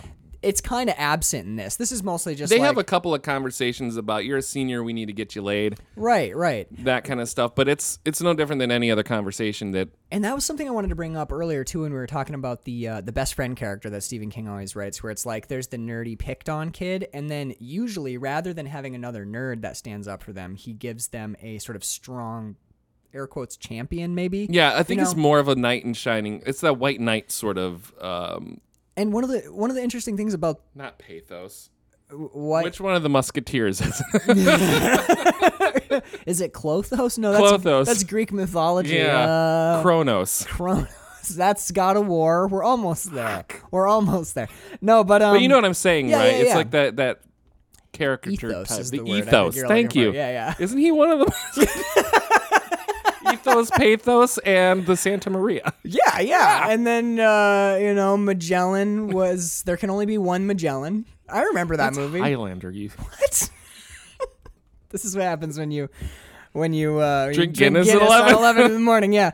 Um, no, but that one of the interesting things for me about the best friend character in both Christine and in um, Carrie is they're not perfect. They're not like the White Knight character. Like when we meet Seuss. Well, neither is Lancelot. well, it's true. Yeah, he ends up cheating on his. Bangs Gwen. yeah, he's having sex with his king's wife, and then he goes totally But mad. that's the that's part of the character type of the White Knight is they are perceived as being perfect and infallible when actually they are just as fallible as the rest of us. And I think that that makes their motivations really interesting. I think so too. Like for example, I it'd think be just boring if they were Galahad. right, and I think I think with Dennis in particular in this movie, Dennis's early um, interactions with Arnie are dominated by pity. Mm-hmm. He pities Arnie, so he's going to watch out for him because he feels bad for him. And I don't think that's necessarily an incorrect motivation because Sure. a great majority of people would say, I feel bad for that kid, but I'm not going to do anything about it because I don't care enough. Right. What makes him a, a good guy is his are his actions. Yeah. But his motivations, in a weird way, if you think about it, it's not even necessarily like sympathy for his plight. It's literally pity because of his degraded state of living, where he's Right. like, "Your parents suck. You're a nerd. We're never gonna get you laid." Like he's tr- he tries to buck him up so many times, where he's like, "Hey, you could you could get laid." And he, there is that kind of gross conversation where they're talking about which girls Yeah. he yeah. could sleep with and and arnie's very like very critical It- Mm-hmm. it's that same thing where it's like you know the the like 60 year old dude with you know like emphysema and a weird neck beard and he's like 300 pounds One and of he's- my favorite lines in this movie comes from the old man selling him the car. oh um are you talking about The new car smell. LeBay? yeah yeah yeah, with his with his crazy up to the chest back brace Oh my God. It's, do you know that's the fucking the shoveler from um, Home Alone, the neighbor. Is it? That's the neighbor that that Macaulay Culkin like talks to in the church at the end. He's like one of the. He has the perfect face for. Um, like harbinger character, Yeah, you know, yeah. like to put it in Cabin of the Woods. He terms. looks almost exactly like my grandpa Mortensen, who is Oh, Back- passed. But oh, you know, sure. yeah, Back- yeah, yeah. Did they did they bury him with his back brace? They too? did. Well, good. That's good. They should have buried him with his horn. Shut up. I know. Oh, I had a dream about him last night. You, ha- actually, you have his horn, right? my mom has his horn, and I'm gonna be uh, now that my grandma has passed. I think we're gonna make sure that finds its way over here Sure. for Suede Rainbow. Yeah. Oh my God, dude. Let's get it on tape. Let's get it on tape. A Yep. hundred percent. Getting my teeth fixed just so I can put wind through that horn. Ditto on my birthday, my first dentist trip in a decade. So we should probably watch The Dentist as one of our Oh! Patreon. What do you think? Before we go in, just to really fuck ourselves I up. would rather watch like After. Doctor Giggles or something. But let me really quick. Let me finish the the Yeah, dentist sorry. character. No, no, Yeah. you're good. So he um, one of the things that I like about him starting from this place of pitying, um, Arnie is as the film progresses, as Arnie, w- like when Arnie ends up with Lee, we we see a moment pretty clearly in just physical performance, which is really cool on John Stockwell's part, but um, where Dennis becomes j- he literally becomes jealous of Arnie because he doesn't. And I, they definitely dig into this into the book in a much more leisurely pace, but in the film, it's there too, which yep, is sure is. which is Dennis is now there's a weird he he has to struggle with this within himself, which is uh, don't I wish s- all this success and shouldn't I want my friend to have a girlfriend? Well, and he's a got cool the car? girl everyone's talking about and the Yeah, he- nice car, and he's taking better care of himself. Suddenly, it would Arnie's appear. yeah, Arnie's not getting picked on. His pimples have kind of faded. He's looking better. He's got the the the girl that everyone wants, but he's not happy for his friend. No, he gets tagged. He's so because he's distracted. distracted by that that he Yeah. ends up never able to do the thing that he is really good at. it anymore. costs him and that's one of the interesting parts about the book is how long dennis is out of it Yeah. because he's recovering from basically having his back broken I feel okay. So, side note. So, I feel like that character is the character of Dennis. Yeah. Was the um because Stephen King refers to his brain as a filter. Yeah. Like everything that gets caught in like that sort of lint trap of his brain is what he writes. And sometimes one character that he's investing in, say Dennis, right will plant a seed for another character in the future. It's like that's an interesting concept. I don't have enough time or space. It doesn't belong in this story, but let's remember that to explore later. Dennis creates the character in Monkey Shines, i've never s- heard read where seen- Monkey Shines is a, a dude he runs every day and gets he gets tagged by a car. And I think in the movie he's biplegic, but in the book he's quadriplegic. He can't he can just move like his index finger to move his fancy chair around. Right, okay. And to help him out, his friend gets him like a, a capuchin monkey to like do menial tasks for him. Go get he can like go get beer out of the fridge. He Right. can he can do tasks for him okay but the monkey is fucking not right in the head. sumatran rat monkey He perhaps will. from He like Dead Alive? fucks with him. Yeah. he Okay, like okay. he kind of tortures this dude, but like whenever people come by, the monkey's fine, and nobody believes what he's saying about this monkey. It's crazy. So like that whole so a man trapped inside his own body with no way to shout for help has a monkey on his back Huh. that's tormenting Huh. him but seems to be under control when others come around even though- interesting, Huh. isn't it? it's almost like another metaphor Probably. I love. I love. Stephen Dude, I King, love man. Stephen King so much. Um, so I like watching the evolution of Dennis, and similarly, Sue Snell. She, I always felt that she gives, and this is kind of what happened. She gives her boyfriend to Carrie Mm-hmm. for the prom. I always felt like she did that because she felt bad that in that inciting incident where Carrie was getting really badly bullied, she takes part. Like Sue, She does. She yeah. throws a tampons at She her. throws so- yep. tampons. She chants with the rest of them, and she kind of struggles with it for the rest of the book. And then you start to question: Okay, are you doing this to assuage your own guilt, Right. or are you doing this because you made a mistake, but genuinely at heart you're a good person? And and you get a similar Mm-hmm. question with Dennis, where you're like. Are you trying to help your friend, or are you trying? And actually, Right. I think it's interesting that no, he- um, Arnie doesn't s- mention it in this book or in the movie, but in the book, Arnie's constantly like, Why are you even hanging out with me? Well, he's like, why, why are you trying to hold me back, dude? I finally have a good girlfriend. I finally have a cool car. I m- my I'm looking better. My parents are off my back. Why are you trying to fuck all this up for Yep. me? Are you just je- are you just jealous? No, man, I'm worried about you. But then you have to wonder: Are you worried about him, Dennis, or are you worried Or you that kind of pissed a little bit because he got the girl in his car and it, it- he's got a sweet ass ride. and now you have a broken back and you're Yeah. not his identity has been stripped from him because he was the football star Yep. and now he's in his own mind maybe nothing meanwhile this nothing and nobody who he used Well, to be he gets friends with- completely removed from his entire social circle too because of how banged up he is. He is Right. he's hospital bound for like six months or something in the book. But yeah like yeah it's a long time. He's bedridden. He can't he is paralyzed for a period of time. Like Right. yeah. and of course that is there is also like very uh, substantial and visible evidence that Arnie is going off the fucking deep end. So Yeah. it's not all like this weird kind of internal conflict and turmoil, but I like that that's there and that John Carpenter manages to preserve, if not all of it, at least some of At it. least some enough to to where it it reads that way at least. So Yeah. and I dig that very much. What I don't dig Uh-huh. is that fucking mom, dude. She's rough, especially rough. early on. Yeah. And I feel like it's a little bit pushed too far, I think think. so? A little bit. But it's like it's it's actually kind of tone I don't know how I feel about it. I almost have to give it another watch because there is a little bit of horror movie mom going on where it is ramped up to 11 where she is just she reads as almost evil. Where Or- they're Yeah. where she is that sort of almost like flowers in the attic kind of like I, I don't know about fully evil, but I see what but you're saying. but you know Yeah, like yeah, you know, yeah. dad is kind of like he doesn't really have any agency in the whole like dynamic of parenting he will yeah he's a you get back here and you talk to your mom about that I He's don't- that kind of like timid, weak. he's a timid dad weak character, dad Yeah. which i get i appreciate that because i think that that works fine i think mom if she were just a little more n- subtle i think instead of the scowling the evil she almost reminds me of like mrs uh Voorhees in a way like there's a little bit Sure. too too much of a sharp edge to her where i feel like if there was a little bit more of a like my dad would always say this is going to hurt me more that's going to hurt you sure, sort yeah. of a thing Um, going on kind rather of like than a just false. she just feels compassion. like a cunt.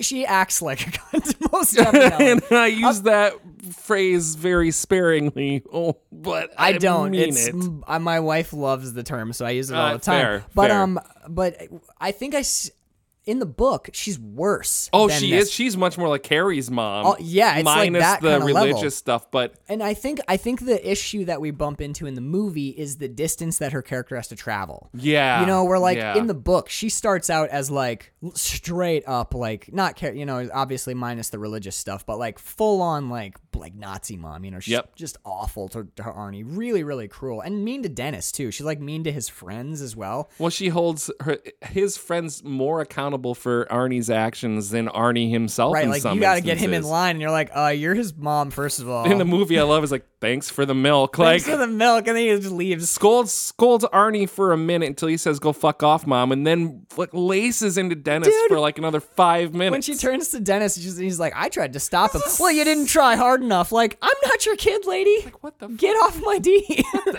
I think in the book it works because she starts super evil and Yeah. she ends in the same spot, which is like timid and cowed by her son. And in the book, the transformation is startling. Yeah. But you have so much time to traverse the distance between those two extremes. You've got 400 pages. Yeah, exactly. Um, I think I was looking back to figure out um, in the book at what point is Christine fixed, and it's like 200 pages into the book. Christine's not even rolling around killing people for half of a pretty fat novel. yep. So you've got when you have that kind of pace to deal with your characters, then you can do stuff like like that. And I think John Carpenter tried to shrink that distance a little bit, but I think what we're running into, and I had the same complaint, is I don't think he shrank it enough. Yeah. She started too bad and ended too timid in too short a span of time. Where it's the same, it's the So I'm Arnie saying if you evolution. gave a little, just dull the edge a little bit to her and start there rather Yeah, than yeah, starting yeah. at 11, start her like an eight. Uh, yeah, right? And then exactly. that makes that, you trim the edges a little bit. yeah, yeah. Get, I like your, I like your. Um, this is gonna hurt me more than it hurts you. Give, give Right. me like that level of bad parenting or or harsh parenting, Right. or whatever, and then uh, and then take me from there to the sort of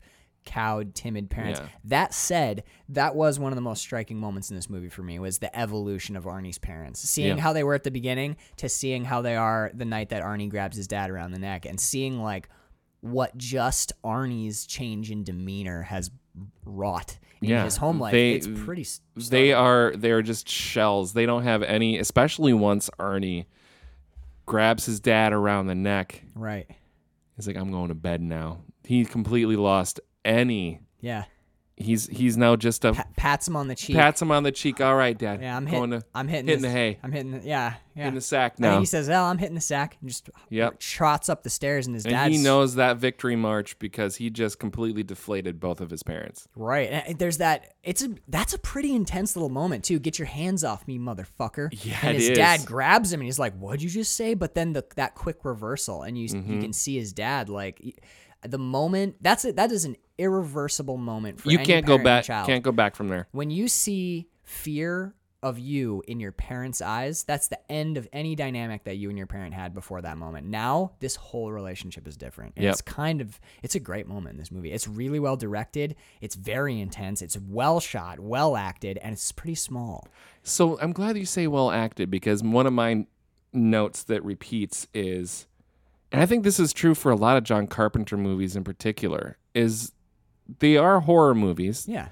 A lot of them quite schlocky, Definitely. but I feel like the acting is always there. They're very well directed. I feel like he is an actor's director where totally it's agree. like you get he's got great effects people working for him, great stunt people. I mean, Christine on Fire is one of the coolest fucking things I've ever seen on film. Unbelievable. That gas station scene, top 5 most whole- incredible fucking From the gas from the first crash into the side of the Camaro to Buddy Rapperton rolling out under the back wheels. It's holy fuck, look at both arms I'm getting- just fully I'm doing the same Fully thing, erect. Oh dude. I'm doing the same thing. my but Carl and I God. both just got goosebumps simultaneously talking Yeah. about it. It's it is that level of well shot. It's it's one of the coolest images I've ever seen captured on film. But a lot, a lot of times, what happens is you will get that incredible flaming car shot. You'll get the great goopy gore. You'll get the great soundtrack. Right. And then you have these not so great acting moments that sort of they come. But that's what makes those movies their own special thing of like, Sure. you make fun of them and they're funny and goofy. And you're not talking about Carpenter films right now. You're no, talking on about other, films of this ilk. type. Yeah, yeah, yeah. exactly. Okay, where okay. where Carpenter, unless it's like Ghosts from Mars, or like you just fucking hate that. I hate that movie man. so much. But You of know, his, of his Tom oof- Savini did the effects for that. Oh, I know, I, and I love the effects in it. It's just not his best work. it's not. You're right. You're right. but like, I feel, I feel like, I mean, you have Loomis, and uh, Yeah. there are some real. They he becomes a caricature of himself as we get into the sequel. Uh, No! But you get you get all of that greatness of a of a schlocky horror movie with with performances that are almost better that they better than they deserve in the type of movie that you're I seeing. agree, and that's something that defines Even John in Big Carpenter. Trouble in Little China, it's goofy as fuck, but everyone is giving a 1000% honest performance. Escape from New York, dude. Like, and Kurt Russell, yes, okay. So in- He's playing Jack P- the Snake Plissken. He's playing Jack Burton though. oh, he's playing Clint Eastwood. Well, ex- he, yeah, absolutely. So he and, if fa- and then obviously this is this is famous, but in in Escape from New York, it's his he bases the voice and a lot of the mannerisms on Clint Eastwood as for Snake Plissken. Yep. And then in it's Jack Burton in Big Trouble. Yep. And th- that one he's playing John Wayne. Yep. And he does the John Wayne voice. and well, all I've seen seen I've been everywhere and done everything. right, right, exactly. But you know, even with that kind of let's say like light camp element added to his performance, he's still Kurt Russell and he's still working. Yep. You know, and I think that that's something that John Carpenter gets out of people. Is Absolutely. even when he's pushing the We've talked about this in the past before. Like, just because a movie is like a pulp movie or a drive-in or a or a air quotes B picture, because B picture doesn't mean shitty movie that the studio didn't care about. No. it just meant it ran second in a double feature. Exactly. That's all it means. It's a There's B flick. It's like Yeah. the yeah. most of Roger Corman's movies are B movies, and I challenge anybody to watch X, The Man with X-Ray Eyes, and tell me that that's a shitty movie. It's not. It's fucking outstanding. Yeah, we need we, we need more Corman on the show. We do need more Corman on the show. Now, Corman made some shit too. Oh, he Like, sure did. We talked about the terror. Yeah, we talked about the terror. We talked about V- Viking women in the saga of the next The sea, ser- centuries, the sea serpents, of next century's maul. ninety-two latitude, forty-one longitude. What was the one where we watched? Like it was like a really old Kurt. Was it Russell? No, what was it? I was a teenage caveman. I was a That's a teenage garbage, caveman. dude. That movie fucking below. But but and it had some pretty bad animal abuse in it. horrible animal abuse, like actual They like just like stapled things onto cats and then or made them whatever. fight. It was Yeah. like a, it was like a turtle and a lizard, and they like stapled shit to their heads, and they're like, now kill each Now other. kill each other. And we watched that for the show. But the weird thing about that movie is, do you remember like when we were talking about it later, and we're, we're getting into like and and when you f- in, in the face of nuclear holocaust, you, Right, know, yeah. like, you get into this. I'm saying like it's not a, it's a it's a shitty movie, but but at the end of the day, it's Get high and watch it still though. there's some stuff there, Yeah. man. Like, and that's what I love about the show is you run into pulpy stuff, and you're rather than discount it out of hand, which I think a lot of people do. When you watch it carefully and talk about it thoroughly, you end up with like, holy shit, that was pretty you can good. find nuggets For sure, man. Absolutely. Um, speaking of nuggets, uh, how'd you feel about old uh, Dennis getting his balls crushed when he tries to stand up for? oh That my so God. again coming back to like having recently in the last year read Rage, which is one Yeah. of the most disturbing fucking things I've ever read. The only Stephen King book not currently in print at his request. And he won't. Yeah, he he Ever will again. never do. And and I can see I can understand why. But Mm-hmm. um there's a little bit of that in this scene. This scene plays with very little if any score. yeah. and it's super fucking intense, man. And the fact that the the moment that you're talking about with with uh, Dennis getting grabbed from behind and grabbed by the Moochie. crotch, Moochie's the guy who grabs yeah, him. Moochie grabs him and grabs him by the crotch and squeezes his balls. You never see that in a film. You'll see somebody get like kneed in the balls or kicked in the balls or but never like grabbed and squeezed like that's pretty fucking aggressive The only other movie I can think of off the top of my head is Full Metal Jacket when Arlie Ermey Yeah. grabs Gomer Pyle by the balls. That's right. He just crushes him, and he goes and uh, Vincent D'Onofrio hits it, hits the deck, and that's when you get the famous um, "You will not laugh, you will not cry" screaming in his Yep. face. Yep. And I remember the that was I saw that I saw this yesterday, but I remember the first time I saw that I was like, I can't believe that and I was young when I first saw Full Metal Jacket, but that was the first time that it like it shocked me because I was like, I can't believe that one man would j- grab Mm, another dude another, by the man's ball- yeah. balls as a as an attack. Like just to, that just seemed it seemed so fundamentally wrong. wrong yeah And now every and I've seen other movies, you know, where like the bad guy will give you a crush or like use it as a torture technique. And every fucking time I see it, Casino Royale when uh oh when he's whipping around i the think you missed i Yeah. don't know i have a little itch I have a down little there itch oh my down there. god That is one of the most inspired performances of all time. Daniel Craig's monologue to La Chifra. It's outstanding. We should do Casino Royale for the show. Well, we do that. We're open up. We're opening All up of the door the for Bond 34. movies. Danielle and I just did it recently. We got to hold off on it because we have to get through all the Batmans and all the Hellraisers first, and all the Harry Potters and all the Hell. Uh, yeah, we got a lot of movies to watch. I mean, I got the time and you got the beer, so you, me, Guinness, big good s- speakers, and uh, a couple of weekends, and we can knock that shit Let's out, do it. dude. Um, so But yeah, that fight scene, that initial shop fight is pretty it's fast. There's not a whole lot of violence that happens, but all the violence is very there are stakes. I feel like bad dude's going to stab Arnie, doesn't when give a fuck. when Bunny Buddy Repperton pulls that blade, man, like it's a movie. I'm watching a movie and I've read this scene and I know how this plays out. I was holding my breath watching that. Yep. Because there's something about no t- there's no it you know what however far away for you are from high school and we talked a little bit about that earlier Mm-hmm. however far away you are it does not take much to put you right back there and I, and no one will say this because i know so many people who have this weird like glory days nostalgia for high school i don't know if you guys don't remember this but high school kind of fucking blew a little bit Yeah. okay so check your memories and if you peaked in high school, yeah, maybe That's take all right. a, maybe take a harder look at what you've been doing since, but but it does not take much to put you right back there, and no teachers around. Yeah. five on one. you're in the shop, which is usually the furthest away from the principal's office because of the fucking noise. I- like yeah, man, and, and you've been there. I've been Oh, there. yeah. We've all. I've. I was lucky in high school. I got in one fight. I cleaned up because I'd been boxing and lifting weights for like two years at that point. So I was the kid that had to like wait to walk home because if the bully was there, I was in deep shit or had to take alternate walks home. My and dad shit. was the math teacher, so no one fucked with me. Fair I had enough. like protection. I, he was my like protection. That was more no. middle school. Once I got to high school, that sort of wore off a little bit. But, like, But you, I'm sure fuck, you've dude. seen you've Oh, yeah. seen fights, you know, Oh, where yeah. you're like you're out on the playground and it's a sporting event, so all everyone else is inside, and you're like, there's like five people and they're gonna fuck this kid up, and like there's a crowd, but there's nothing you can do because if you step in, now it's you against five, and that's one of the reasons you admire Dennis because he he steps in. gets his nuts crushed for Yep. for Arnie, but there's that moment where that blade pops.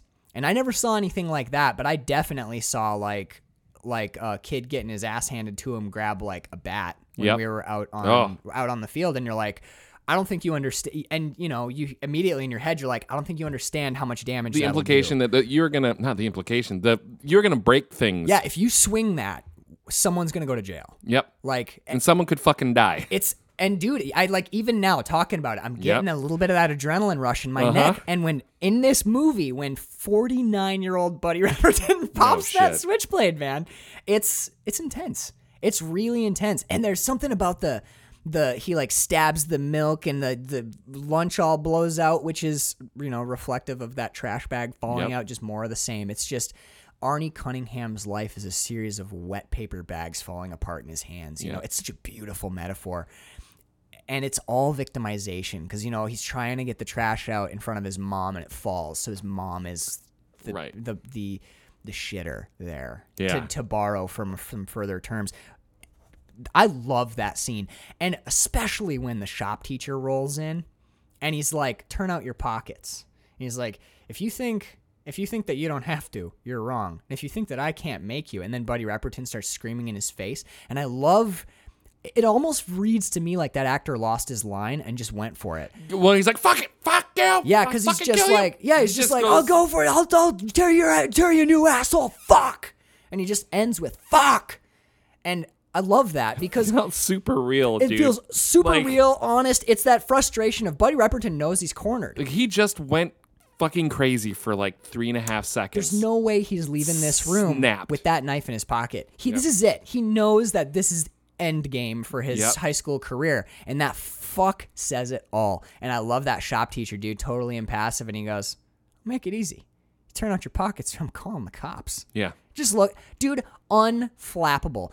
And that's another thing I remember. This from dude high was school. like my shop teacher too. I think this dude, the the person that Carpenter actor? cast for shop, we all had. That was our fucking shop teacher. My guy was older, bigger, big beard, but I'm in the UP. The No, UP is fair. a different. We had a everyone slightly looks like different- that. yeah, Yeah. um, but no, like that's another thing to me that feels really honest in Stephen King's high school novels, which is no matter how big a fish the high schooler is, the teacher always got him, for sure, dude. And except in rage. I haven't read Rage. I'm gonna borrow I'll let from you you, borrow if you it, don't mind. yeah, because I got that. Uh, Is it the four pack it's of the, the, old Bachman collection, books? yeah. I've tried to Pay find too it on. much for it, but Yeah, you it's- know, it's expensive. It was worth a buck nineteen. Oh, dude. Wait, it was a I've dollar se- nineteen. No, I've seen it recently for like forty nine. Yeah, I I paid one hundred nineteen for it see. because I've it's a hard it's a hardcover. You can get this. You can get the paperback for like in various states of thirty, disrepair. but yeah. this you know the the dust jacket's still in good Pretty in good shape. condition. Yeah, I haven't seen it the for less than pages haven't sixty. yellowed. Yeah, some of the some of the paperbacks will run for twenty, but they're beat. Yeah, They're yeah. beat copies. Yeah, this is a nice this is a nice I edition. like old but- library copies. Now we're just talking about Stephen King Dude, books. wait, once we start talking about books, that will just that'll derail us Different for a good podcast. 20, It's 30 the Lint minutes. Minute with The Stephen Lint King. Minute with Stephen King. But um, no, it's I remembered this from high school where it's like there were students there, a couple kids that I went to high school with, could could probably have been UFC fighters. Actually, not to not to total like not to sidebar too far, but um, one of the kids that I went to high school with, who was in my brother's class, his name's Andrew Wiltsey. I'll just shout him out. He went to school with me. Um, Joe Rogan just shouted him out on his podcast as being one of the best jujitsu fighters in the world. Um, and when I knew him, he was studying Krav Maga and jujitsu almost every day. He was a really intense kid super cool, really great at track. Awesome. We used to lift with him all the time. And Sweet. he basically just went to like a jujitsu dojo and just started sleeping on the floor, cleaning up. He had no job. All he did was train jujitsu every day. It is literally that is like inspiring as shit, dude. dude, it's the Rocky story. That but- is, I wanna see about that BJJ. movie. Yeah, for sure, man. I would totally watch a fucking movie about about Andrew Wiltsey. He's he was a pretty intense guy. Um, but yeah, like I knew kids in high school who h- were built like 35 year old men. Oh, dude, my bully was built like a brick shit house, dude. Like this motherfucker, 240, 255, Yes, like a f- just could Not- level anybody. not a teacher in the building. If these, if either, I'm have two kids in my in mind. Not and Andrew was a pretty slight kid when I knew him. He's bulked up since, as you might imagine. Mm-hmm. Sure. But like, I have two kids in mind who not a s two or three of the biggest teachers we had, and they these guys would still fuck them up one on three. You know. Yeah. But every single time that the hammer had to come down. It was the shop teacher or our gym teacher, and they would, dude, they'd lay into kids who, like, I'm like, if you yell at him, like, a little more, he'll kill you. Yeah. But no, it's that, like, My whole- bully cried when fucking our, it was our gym teacher was like, um, I don't want. to I'm not gonna say his name. Sure, but, sure. But hey, f- you, like the But I principal's believe up- was this his name? lacing- Fuck Fuckerton. Fu- fuck Fuckerton. Actually, it has the same cadence and amount of syllables okay, you're giving as us fuck hints. Fuckerton. Wow, wow. Anyone that looks at my old like '95 high school yearbook be like, Doing scansion on everyone's yeah, names. Scansion. Da, da, da, da. Da, da, da, da, da. That's too trokey. No, uh, not- da, da, da, da. This is more of an Anapest. This is more Da- da- da- da. Anapass. Da, da, da, da, da. And it's, it's the female trokey. No, female is, is anyway. Yeah, We- yeah. Now we're talking about scansion, Now we are, yeah. but that's okay. sure. But if you were to You come for scan, the movies. You stay It's for for the the, the scansion. the, the poetry, the minute poetry line readings. No, but yeah, but yeah. you could you could scan my '95 yearbook with da, da da da and probably come up with you know Find 'em. one of three. gotcha. Yeah. and just looking at the picture and just you're look at the like- the one with the fat head. That was the one. the one- the one that the mugshot that was last. yeah, Gotcha. exactly. Which one looks most like a mugshot? Was it that one? Yeah. so, but yeah, the one time that my uh, gym teacher said, "Hey, dun dun dun dun," Yeah. like what the f- like laced into him, cried, went to the like tail between his legs and shit, and that was the worst beating I ever got. There's something about being 16 though, dude. Yeah. And a and a 40 year old man comes to start yelling at you. I'm 30 now, and there are there are dudes like 10 years older than me who, if they came over and started scolding me, I would immediately just be like, I'm so sorry. Just because I still see them as like the grown up, you know? Where Yeah, I'm like, exactly. oh, sh- I fucked well, up." you know that they have authority unless Yeah. you totally don't give a shit, which I think a lot of times in high school it's a front because you have your own shit going on and you're going to act big and bad when the rubber meets the road and there's actually going to be consequences that you have to deal with. the rubber meets the road. Good. Good Thank you. segue. Thank you You're gonna very get us much. back on Yeah, back on the baby. rails. but yeah, when the rubber meets the road, you you show your true colors, you cry, you tuck your legs bet- your tail between your legs and you go to the fucking principal's office. Dun, dun, dun, dun. yeah. Dun, dun, dun, dun. You know who you are. Yeah, you know who you Scan oh, your this- name. Scan your name. if I went to high school with you, graduating class in 1995, Big Rapids, Michigan, and your name is dot dot dot dot, you can Twen- go fuck yourself. 26 people just ordered a poetry scansion book off Amazon. Yeah, They're like, I what is just, scansion? I just need oh, to my know. bully wouldn't know what fucking scansion is. I just need to know if Carl's mad at me. dun dun dun dun dun. It wasn't me. You know, it's dot dot dot dot. No, it wasn't me. Mine is dun dun dun dun. dun. Not me. Mine's dot dot. How do you? See, we're gonna get a bunch of listener emails like, how do you scan a D apostrophe? is an apostrophe count as Does a it syllable? part of a syllable? well, it's how it's syllable pronounced. segment? So like, if D'Onofrio, for example, Da- da- was- da- da. yeah, D'On- D'Onofrio.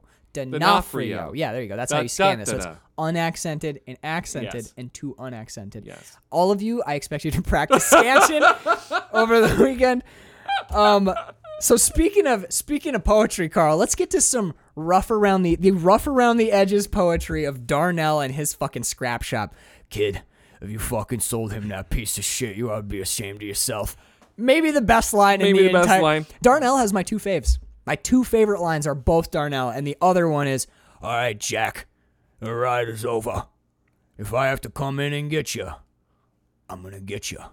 Those are my two favorite lines in the movie, and Darnell says both of Yeah. them.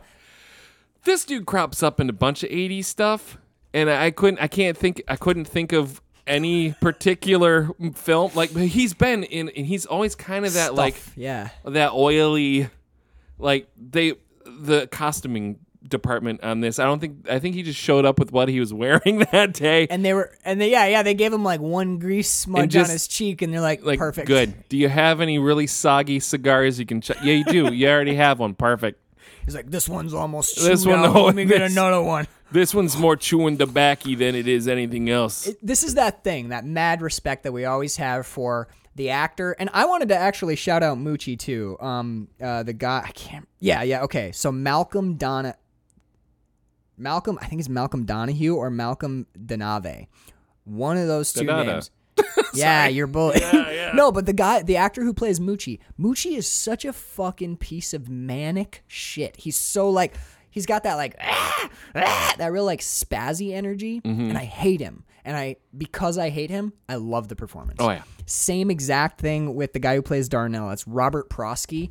Honestly, man, Darnell is such a fucking sack of sleeky scum. He He's shows one moment of actually kind of being a good human. Arnie shits the bed. And on Arnie it. shits the bed so hard on it. it's just the Like this he, sh- dude's he this, shits Darnell's bed. He's so bad. he shits Darnell's bed. But I dig that too though because it's not just a black and white character. He has that little moment of you know if you pick up around the place a little bit, you know, the toilet twi- paper on play the the little little rolls. rolls, you can you can you can have anything you want from Because it's in the same scene where he busts his balls. Like, you know, when I said you can go through the trash heap and grab anything you want, I didn't mean just grab anything you want. right. Then he I didn't mean takes to build your whole fucking car. right, out th- of but it. then he like he takes a beat or two, looks at Arnie and goes, "But know, you know, I know you ain't got money coming out of Yeah, your ass. Sorry, I asshole. just watched it again this no, I morning. don't say yeah. I know you don't got money coming out of your asshole, so." uh you know, if you pick up around the place, put the TP on the little spinny things and do a couple of things, you know, you can have whatever you, you can want. take whatever you want. Well, I'll have to. I have to think, about, that. Well, go fuck yourself. Well, he goes, I don't think too long. I'll throw you out on your fucking ass. but what a g- that is that takes Darnell from being just greasy car shop owner guy who's one note. He's always gonna be that dude. Right. It gives him that little bit of of character that that make it fleshes his it fleshes him out. He's Yeah. not just he's not just that dude. He's got a little bit, but Arnie fucks off and like, well, fine, fuck you then. I can't do You nothing. piece of shit. Can't do nothing nice. You can you, every like you can almost hear. He doesn't actually do it. But you can almost hear the mutter every time he walks away. He's like Goddamn fucking, fucking kids. kids. Yeah. Why I, I- gotta be nice to these fucking assholes. But you know, at the at the end of the day, like he could be a total fucking shitheel. he is, and, uh, And, and especially kick the, in the, kid book. out on his ass. Oh, you yeah, yeah, know? yeah. But you know, in the book, it's a whole other story. And they don't. I it's. I think it's really interesting. They don't get into at all in this No. movie that Darnell is a criminal. He Yeah. smuggles cigarettes back and forth between uh, New York, Which and New- is why it's funny. He says, "Ain't no smoking allowed in in my shop." Right, Because he right. smuggles cigarettes. he smuggles cigarettes. He goes up to New Hampshire where Yeah. they're duty free or whatever. Yep, Or doesn't ta- pay tax- taxes Yeah, he on 'em. doesn't pay taxes, and then he drives them back down to New York State and sells. makes them an for- extra like five bucks. That's why he has a caddy.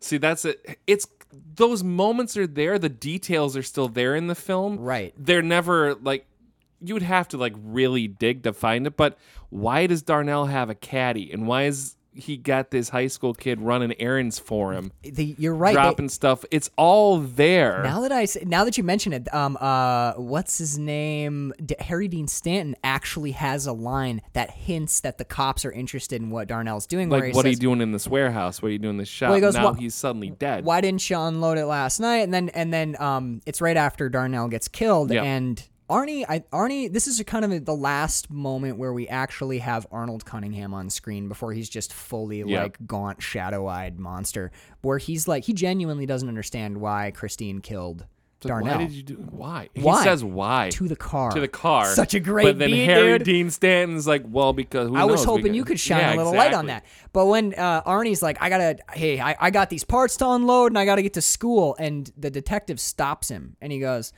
uh, I, he goes, no, you get on to school. I don't want you anywhere near that caddy. I don't, w- yeah. Yeah. he's like, we, w- you know, We're we'll- interested yeah, in that, He says, too. we'll we'll take care of the caddy. I don't want you anywhere near that caddy. And you're like, I see. So the detectives are curious about what What you were? are yeah. these parts or and in the book which this is one of the things that i missed from the book which is arnie getting a criminal record because arnie gets caught crossing state lines with smuggled cigarettes and he's looking at federal charges Right. in the in the, in book. the book? and that's totally absent from here okay so the i guess yeah let's keep let's keep moving and then we'll get to the end but uh here's where some of the sexual stuff and in a movie that has no sex in it surprisingly, and it's not the kind of sexiness where you're like, "Ooh, I'm watching this. This is kind of exciting." This kind of it's the kind of like weird s- sexual content where there's such like a dark little wormy sliver in its Mm-hmm. heart that you're like, it's uncomfortable to watch. And Arnie getting into Christine when she's still a wreck. He's still trying to like rebuild her.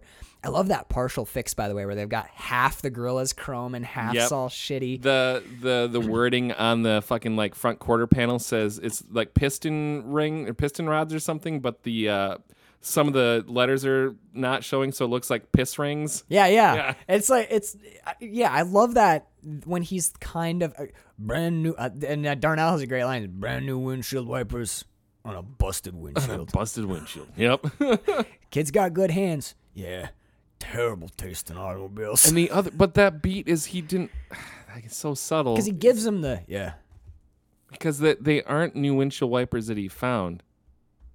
There's Chr- they're Christine's They're new. the OGs. They're the OG. Yeah, windshield stock wipers. windshield wipers. Yeah, yeah. yeah, yeah. Um, but Arnie, there's one point Arnie's kind of like tired from working on Christine, so he gets behind the wheel, kind of like imagining what it's going to be like when he can finally drive her. And he clicks her on and turns the radio on and starts playing the oldies. And Arnie kind of like lolls behind the steering wheel. And we could just end there, like him sitting there listening to the oldies. But he closes his eyes and he leans forward as though he's drugged.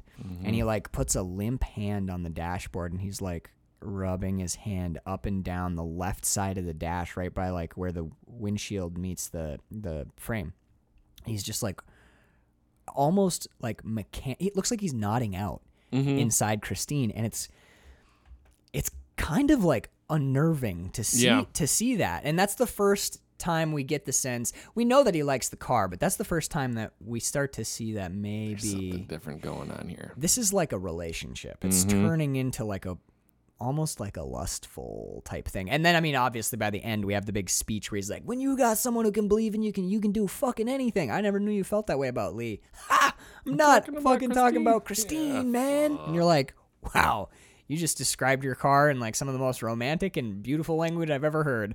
While scoffing at the idea that that could ever be a woman. Yep. oh my god, it's um wild, man. uh, The, oh, that Guinness went right to my head. oh, you're good. I don't I don't drink that much anymore, so That's I. That's the nice thing about Guinness is it's the it's got like a low key ABV. Yep. Whereas back in the day when you and I used to start these shows with tiki drinks, yeah. Well, we can bring that back anytime we want. so there shortly after this is where we start to see. Remember when Arnie's arguing with his parents and he comes out and Dennis is waiting for him and Arnie goes, "Oh shit!" You're like, you could have mumbled that, man. Could have like, your, could have kept that one. your friend like for sure heard you say that. Yeah. and then Dennis is like, "Well, f- nice to see you too, man." I guess it's all right to see you. hey, I got work tonight. I forgot about that thing. I was gonna call you, but I didn't. Totally didn't. Hey, you're not wearing glasses. Yeah, and it's just you're like, this is where I have problems with Yeah. Arnie becoming the asshole like immediately. Yeah, yeah, yeah, yeah. But there is a funny bit when he's walking down the driveway, and I wrote down um, when he's walking away, and his mom's like, "You get back here, Arnold Cunningham," and he goes, "Get off my back," and like the way that he says it, I was like, "Get off my back" almost sounded like it was going to be the lead in to an unexpected musical number. Get off my back. Oh, mom, I got a new car and you can't stop me. I'm going far as mom. You know, like I could just almost see like like everyone starts dancing and the mom's like, "But Arnie, we're worried about you." Just something about that. Get off my back. It's like a barbershop quartet Right, fucking. no- it's like becomes the music man all of a sudden. yeah. John, Light a rose, I'm home again. Yeah, dude. John Carpenter's like, all right, 40 minutes in, left turn. It's a musical, Musical. now. And you're like, okay, listen, John. you been uh, you been hanging out with Stephen King? Nope, not at all. We're gonna do a musical now. Stephen who? Anyway, oh like- my god. it's Burgess like- Meredith, we're gonna do it. what? He's not Bur- Burgess Meredith. You mean the guy from Rocky? I- Isn't he the Penguin in the old Batman He is. television serials? Yeah, it'd be perfect for this, right? Am I right? Everybody, I'm right. I'm I John Carpenter. recast Arnie as And then he Burgess just Meredith. he starts crying. You're like, wow, John Carpenter. It's a bit of a step back from That was a Halloween weird there. day on the set. It was, and it was luckily just the one line. Just the one. they they shot the lead in, and then they were gonna do the reverse to start the musical number. But the next day he woke up and he was like, that was what a weird dream Oh I my just had. god, my head. Wait, why is why is Arnie saying that line that way? I guess just let's just leave it. Let's go. We already broke that set, so yeah, we exactly. struck set yesterday. I guess that'll just be one of those weird things that people wonder what kind of drugs John Carpenter was doing in '83. Seriously. Um, okay, I in the in the book, Carl. I hate when I say this. No, when we're I, watching I, movies. it's, it's all right though. in the book the reveal of how many lives christine has claimed is a little bit more gradual because in this one he goes back to see darnell and he's like yeah the- his daughter choked in the car and he just kept it and i tried to make him sell it when his wife killed herself in the car and then uh and then he killed himself in the car and you're like so these are you're just gonna give them all to us All like, of them. right now Right now. In and, one go. You know, I suspect that in the future, this car will probably kill three. you know, like it's like let's just get the whole body count on the table so we can all just marvel at how My many. guess will be at least 14, fi- 15 people probably. I'm gonna say how many? Yeah, your kid that that friend of yours is pretty nerdy. He's probably got four bullies. His parents are pretty shitty, but they might live.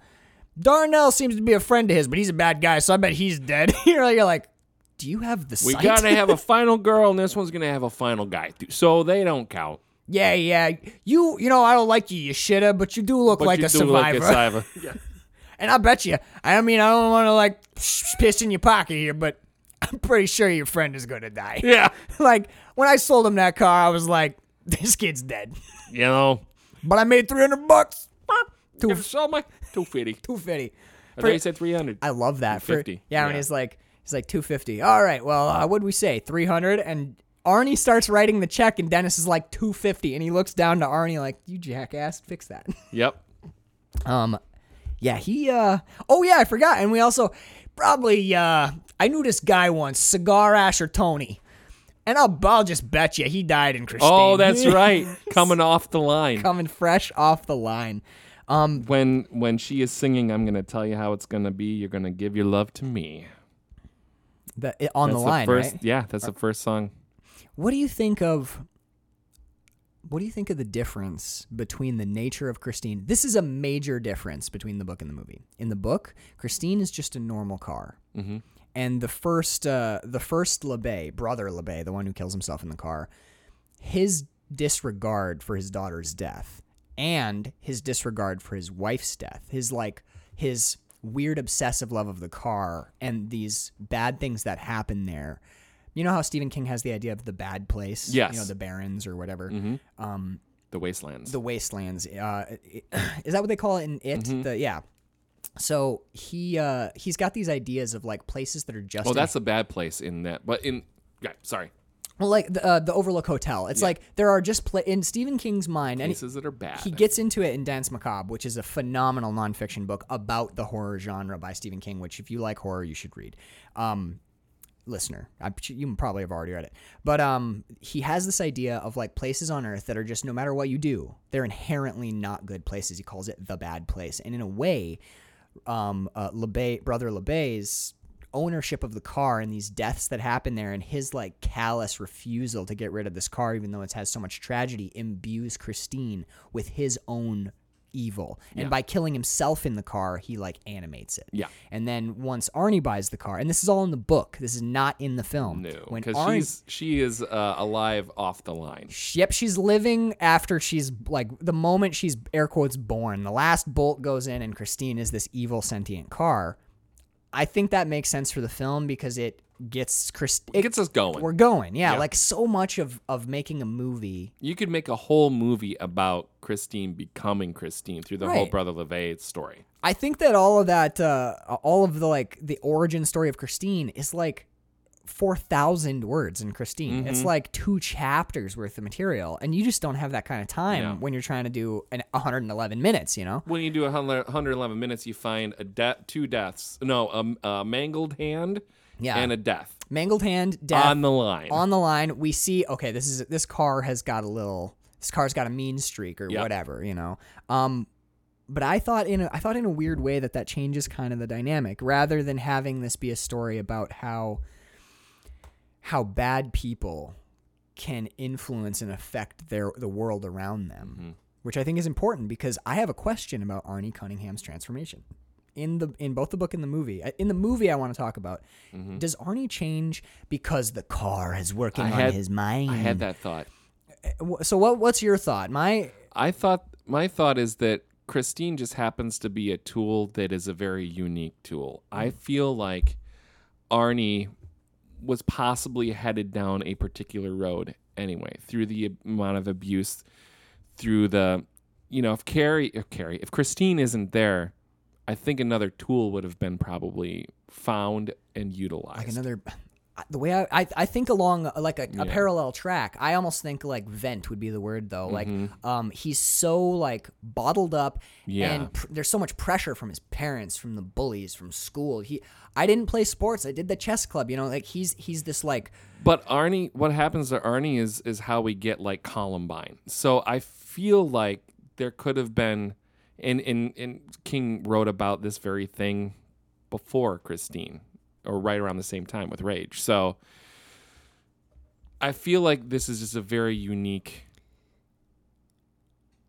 Again, like a tool that it- Sure. that, that can it probably brings it out more in him, but I think had he found like See, I don't I don't think it's Christine though. Like my I feel like it's I feel like it's him. I feel like it's Arnie. The one if one is feeding into the other. What I was wondering was, is does Arnie transform? Because we see him pick up shitter, Yep. which in the book, in both the book and the movie, is kind of a supernatural thing that's meant to show that l- the spirit of LeBay Something is, is- kind of yeah. like passing into him or whatever. But what I was wondering was, you could also just look at it this way: Arnie is a victim in this movie. He, e- early on, he's bullied. His parents are like crushing him. He's just he's a loser, and there's no two ways about it. I'm sorry, that's just Arnold Cunningham at the beginning of this film, and he first runs into LeBay to buy this car, and obviously the car captivates him. But in a weird way, I wonder if maybe the car is just the vehicle that puts him in these situations where he sees LeBay, and LeBay's this guy who's like you know, I'm talking about the shitters of the world. Ain't nobody gonna tell me what to do. And yeah, well, how about up? You give you 300, and you ever had a car before? And mm, new car smell, best smell in the world, except maybe pussy. And he's talking real confident, and he doesn't care how he sounds, and he's rough around the edges, and he's air, I'm gonna say air quotes tough. Now he's a piece of shit, but he's also air quotes tough. And the next person that Arnie meets that same day is Darnell and we knowing what we know about the book and seeing a little bit of what we see in the movie, he interacts with Darnell and the people in Darnell's shop a lot because he's there all the time. So now we have Arnie going from like hanging out at chess club and being constantly bullied by his parents. He just gets a little distance from the things that have been pressuring and hurting and and cracking and, and all that stuff. All that stuff that makes him into like a meek little loser he's away from all that now and he's hanging out with dudes who are smoking cigarettes and smuggling Playing poker in contraband the and they're back, playing yeah. poker and they talk they swear a lot and they have a propensity for low grade violence and i'm wondering if some of that is just arnie's arnie because when you're young you're pretty impressionable Oh, absolutely. Your brain's still cooking. so- Right, yeah. He's got he's got pudding in his head, man, and he's looking around and he's like, these guys don't put up with shit. They ju- they live their life their way, and you know, like, hey, and and- and I wonder. In it, if like with repeated prolonged exposure to those type of people if he's glomming onto that behavior and just reflecting it like if you take out the supernatural element of christine fixing herself up this is just the story of a kid who over the course of a long summer fixing up his car picks up shop habits and his friends start to push back on it but now he's got this ingrained defense mechanism with his hey if you don't like how i talk then fuck off Yeah. so Yeah. so i'm wondering if this is and by making christine inherently magical you remove some of some of that more psychological aspect of arnie's transformation whereas if if the car It becomes all about the car like possessing him in a way rather than the the the natural sort of evolution of Arnie in the new environment that he's in. it makes arnie not culpable for his actions right. whereas because he's being taken control He's of. possessed. He's yeah, it's possessed. like like I'm not gonna sit here being like Reagan was a real bitch to her mom in The Or Exorcist. her, right. You know, she it's had like- no control over Yeah, her. the like, devil is well, in that What about child." she had to have some sort of re- she's culpable for some of it. That's and- a grounding. At least she killed a person. She was playing with Captain She Howdy killed in, two people. in the basement, though. So I mean, she has a little. But Yeah, but she was a child Uh, yeah, and didn't fair. really know. But like, and it's also the devil. fair, You know, but Well, like Pazuzu, a devil. Pazuzu. Yeah, yeah. But I said the name out loud. Not a good idea. we said it twice. Now we can't say it a third. That's Beetlejuice. I well, yeah, but you have a Beetlejuice shirt on, That's dude. You're. twice. Now I did say it earlier, but we said a lot of words in The- between. yeah, it doesn't count. we broke it up. You have to say it thrice in a row. True. It's like if I were to say Don't just But no, I, I think I'm more interested in the idea that the original brother LeBay imbued this car with his own evil. And when Arnie gets in, he's catching some of that. Like Right. like um it's like like hum, like s- like radio hum. that was you a can little bit hear- of the echo of the Yeah, Right, and, and yeah. he's getting some of that on him. But really I I'm more intrigued by the, by the idea that it's just it's just his interaction with abrasive elements that warp and twist him and th- and his own escalating like evil Mm-hmm. or wickedness or badness is being fueled into the car and Christine is kind of draining him like a battery. Right. I like th- Yeah. that's compelling me I dig and I think that. that's more in the book that's kind of in the book too. Um What'd you think of that high hit in the end zone, dude? That I love a good stunt tackle. That looked Man, like it they was- killed that guy. it looked it looked rough as shit, dude. And it- oh, it's projected too. Like you see it coming a mile away. You're like, oh, this is gonna hurt. Yeah, especially when he's like he's like in the end zone getting ready to catch a pass and he's staring at Christina. Yeah. Yeah. Like, you gotta be on your you gotta be moving. I mean, you gotta be moving, buddy. but oh man, he's already throwing the ball. You're not even looking. You got oh, Stationary target. That ball's in no. the Yeah, yeah. It's it's not good. This is what paralyzed looks like. Do you think Oh, they killed a stuntman for this one. Huh. Hollywood was different in the eighties. Yes, it was. Wasn't Um, so what do you think? Christine curse, or is that just the wages of jealousy? I think that's the wages of jealousy. And I think it's really fucking interesting because it is is playing off that supernatural like idea, but no, it's a, if if that again to your point, if it's just a car right. and it's just Arnie changing because in his environment, his influences are, are different, Right. And even if there is a little bit of like taint left from that bad place that Sure. Mm-hmm. are sort of leaching on, that has nothing to do with Dennis and his his perception of what's going I don't even on. think it's the car. I think it's Arnie and It's Lee. Arnie and Lee. No, absolutely, he doesn't give a fuck about the car. Yeah. He's like, oh, sh- this is a girl that I sat down next to in the library and got like Shot totally shot yeah, down. yeah. I had to give my friend a buck because you know Which is kind of scummy, but okay. yeah, it was kind of scummy. But no, it's that, and that's that's the price he paid for his jealousy for his friend, who he should fucking care about. Like he said earlier, like he Right. should be like, dude, you got the, you got you got the girl, man. Right. You're looking good. Your pimples have cleared up. You got Christine all fixed up. and then at the end of that thought is it's not fair. it's and not that fair. is kind and of that's why you can't take your eyes off it. right. You know, That's the- and that's, that's why the you price. Yeah. Yeah. See the the, the undertones, the undercurrents of Yeah. this movie are fascinating. So I to dig me. it because I think the only influence is on Arnie. Everyone else gets affected by it because Sure. of the actions of Arnie and Christine, but I think as far as anyone else having any sort of like supernatural things occurring, it's all their their response to Right. it, right? So I think that the movie. I think this is pretty close to where the movie makes its major turn. yeah. because he comes to visit uh, Arnie comes to visit Dennis in the hospital, and then after that is when we get the uh, Arnie and Lee on a date at the movie theater, which is probably for me one of the most iconic moments in this movie. It, the The effect is so simple, Simple, but it's so effective. as- perfect, dude. That ham when she starts choking on the hamburger.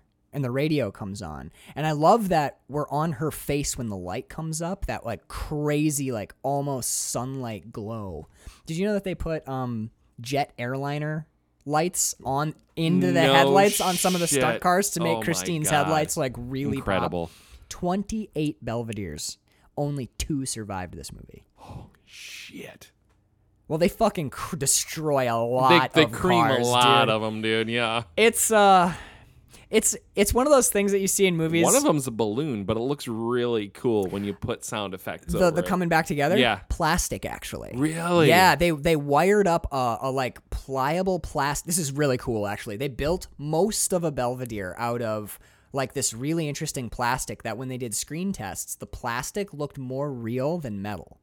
It looked more like metal than Than metal, metal did does, on yeah. screen. So they built this like really interesting plastic Belvedere and then they rigged up the interior all the way around to hydraulic push pull pistons. It's fucking great. And obviously, yeah, well, I guess yeah, It looks like a fucking balloon. Well, it's Like how pliable that plastic is. Yeah, well, and I love how they I love how they do the shot because what they're doing. I mean, anybody who watches the movie for two seconds will realize that you're watching reversed footage. Yes, of course. But you don't really understand how the crush is happening. Right. So you're like, okay, it's reversed footage, But but, how- how are they crushing it? Yeah, yeah. So even if you play it right, how the hell is that happening? And what it Right. is is it's a hollow plastic car, and they just turn on the pneumatics and would suck like the center of a body panel in, and then it really does crush in. In this Because like it'll snap, snap, snap. yeah, snap, and snap. but the plastic's not gonna like break and it's not flaking paint offs, but but it like rumples. so yeah, by using this like cool like low light grade plastic car, they could make it like rumple inwards. I'm gonna say one of the most impressive one of the most impressive things that I've ever seen as far as effects go is that grill coming back out, dude. so fucking It's like cool. sp- it's the simplest shot in the world, but it's like special effects porn.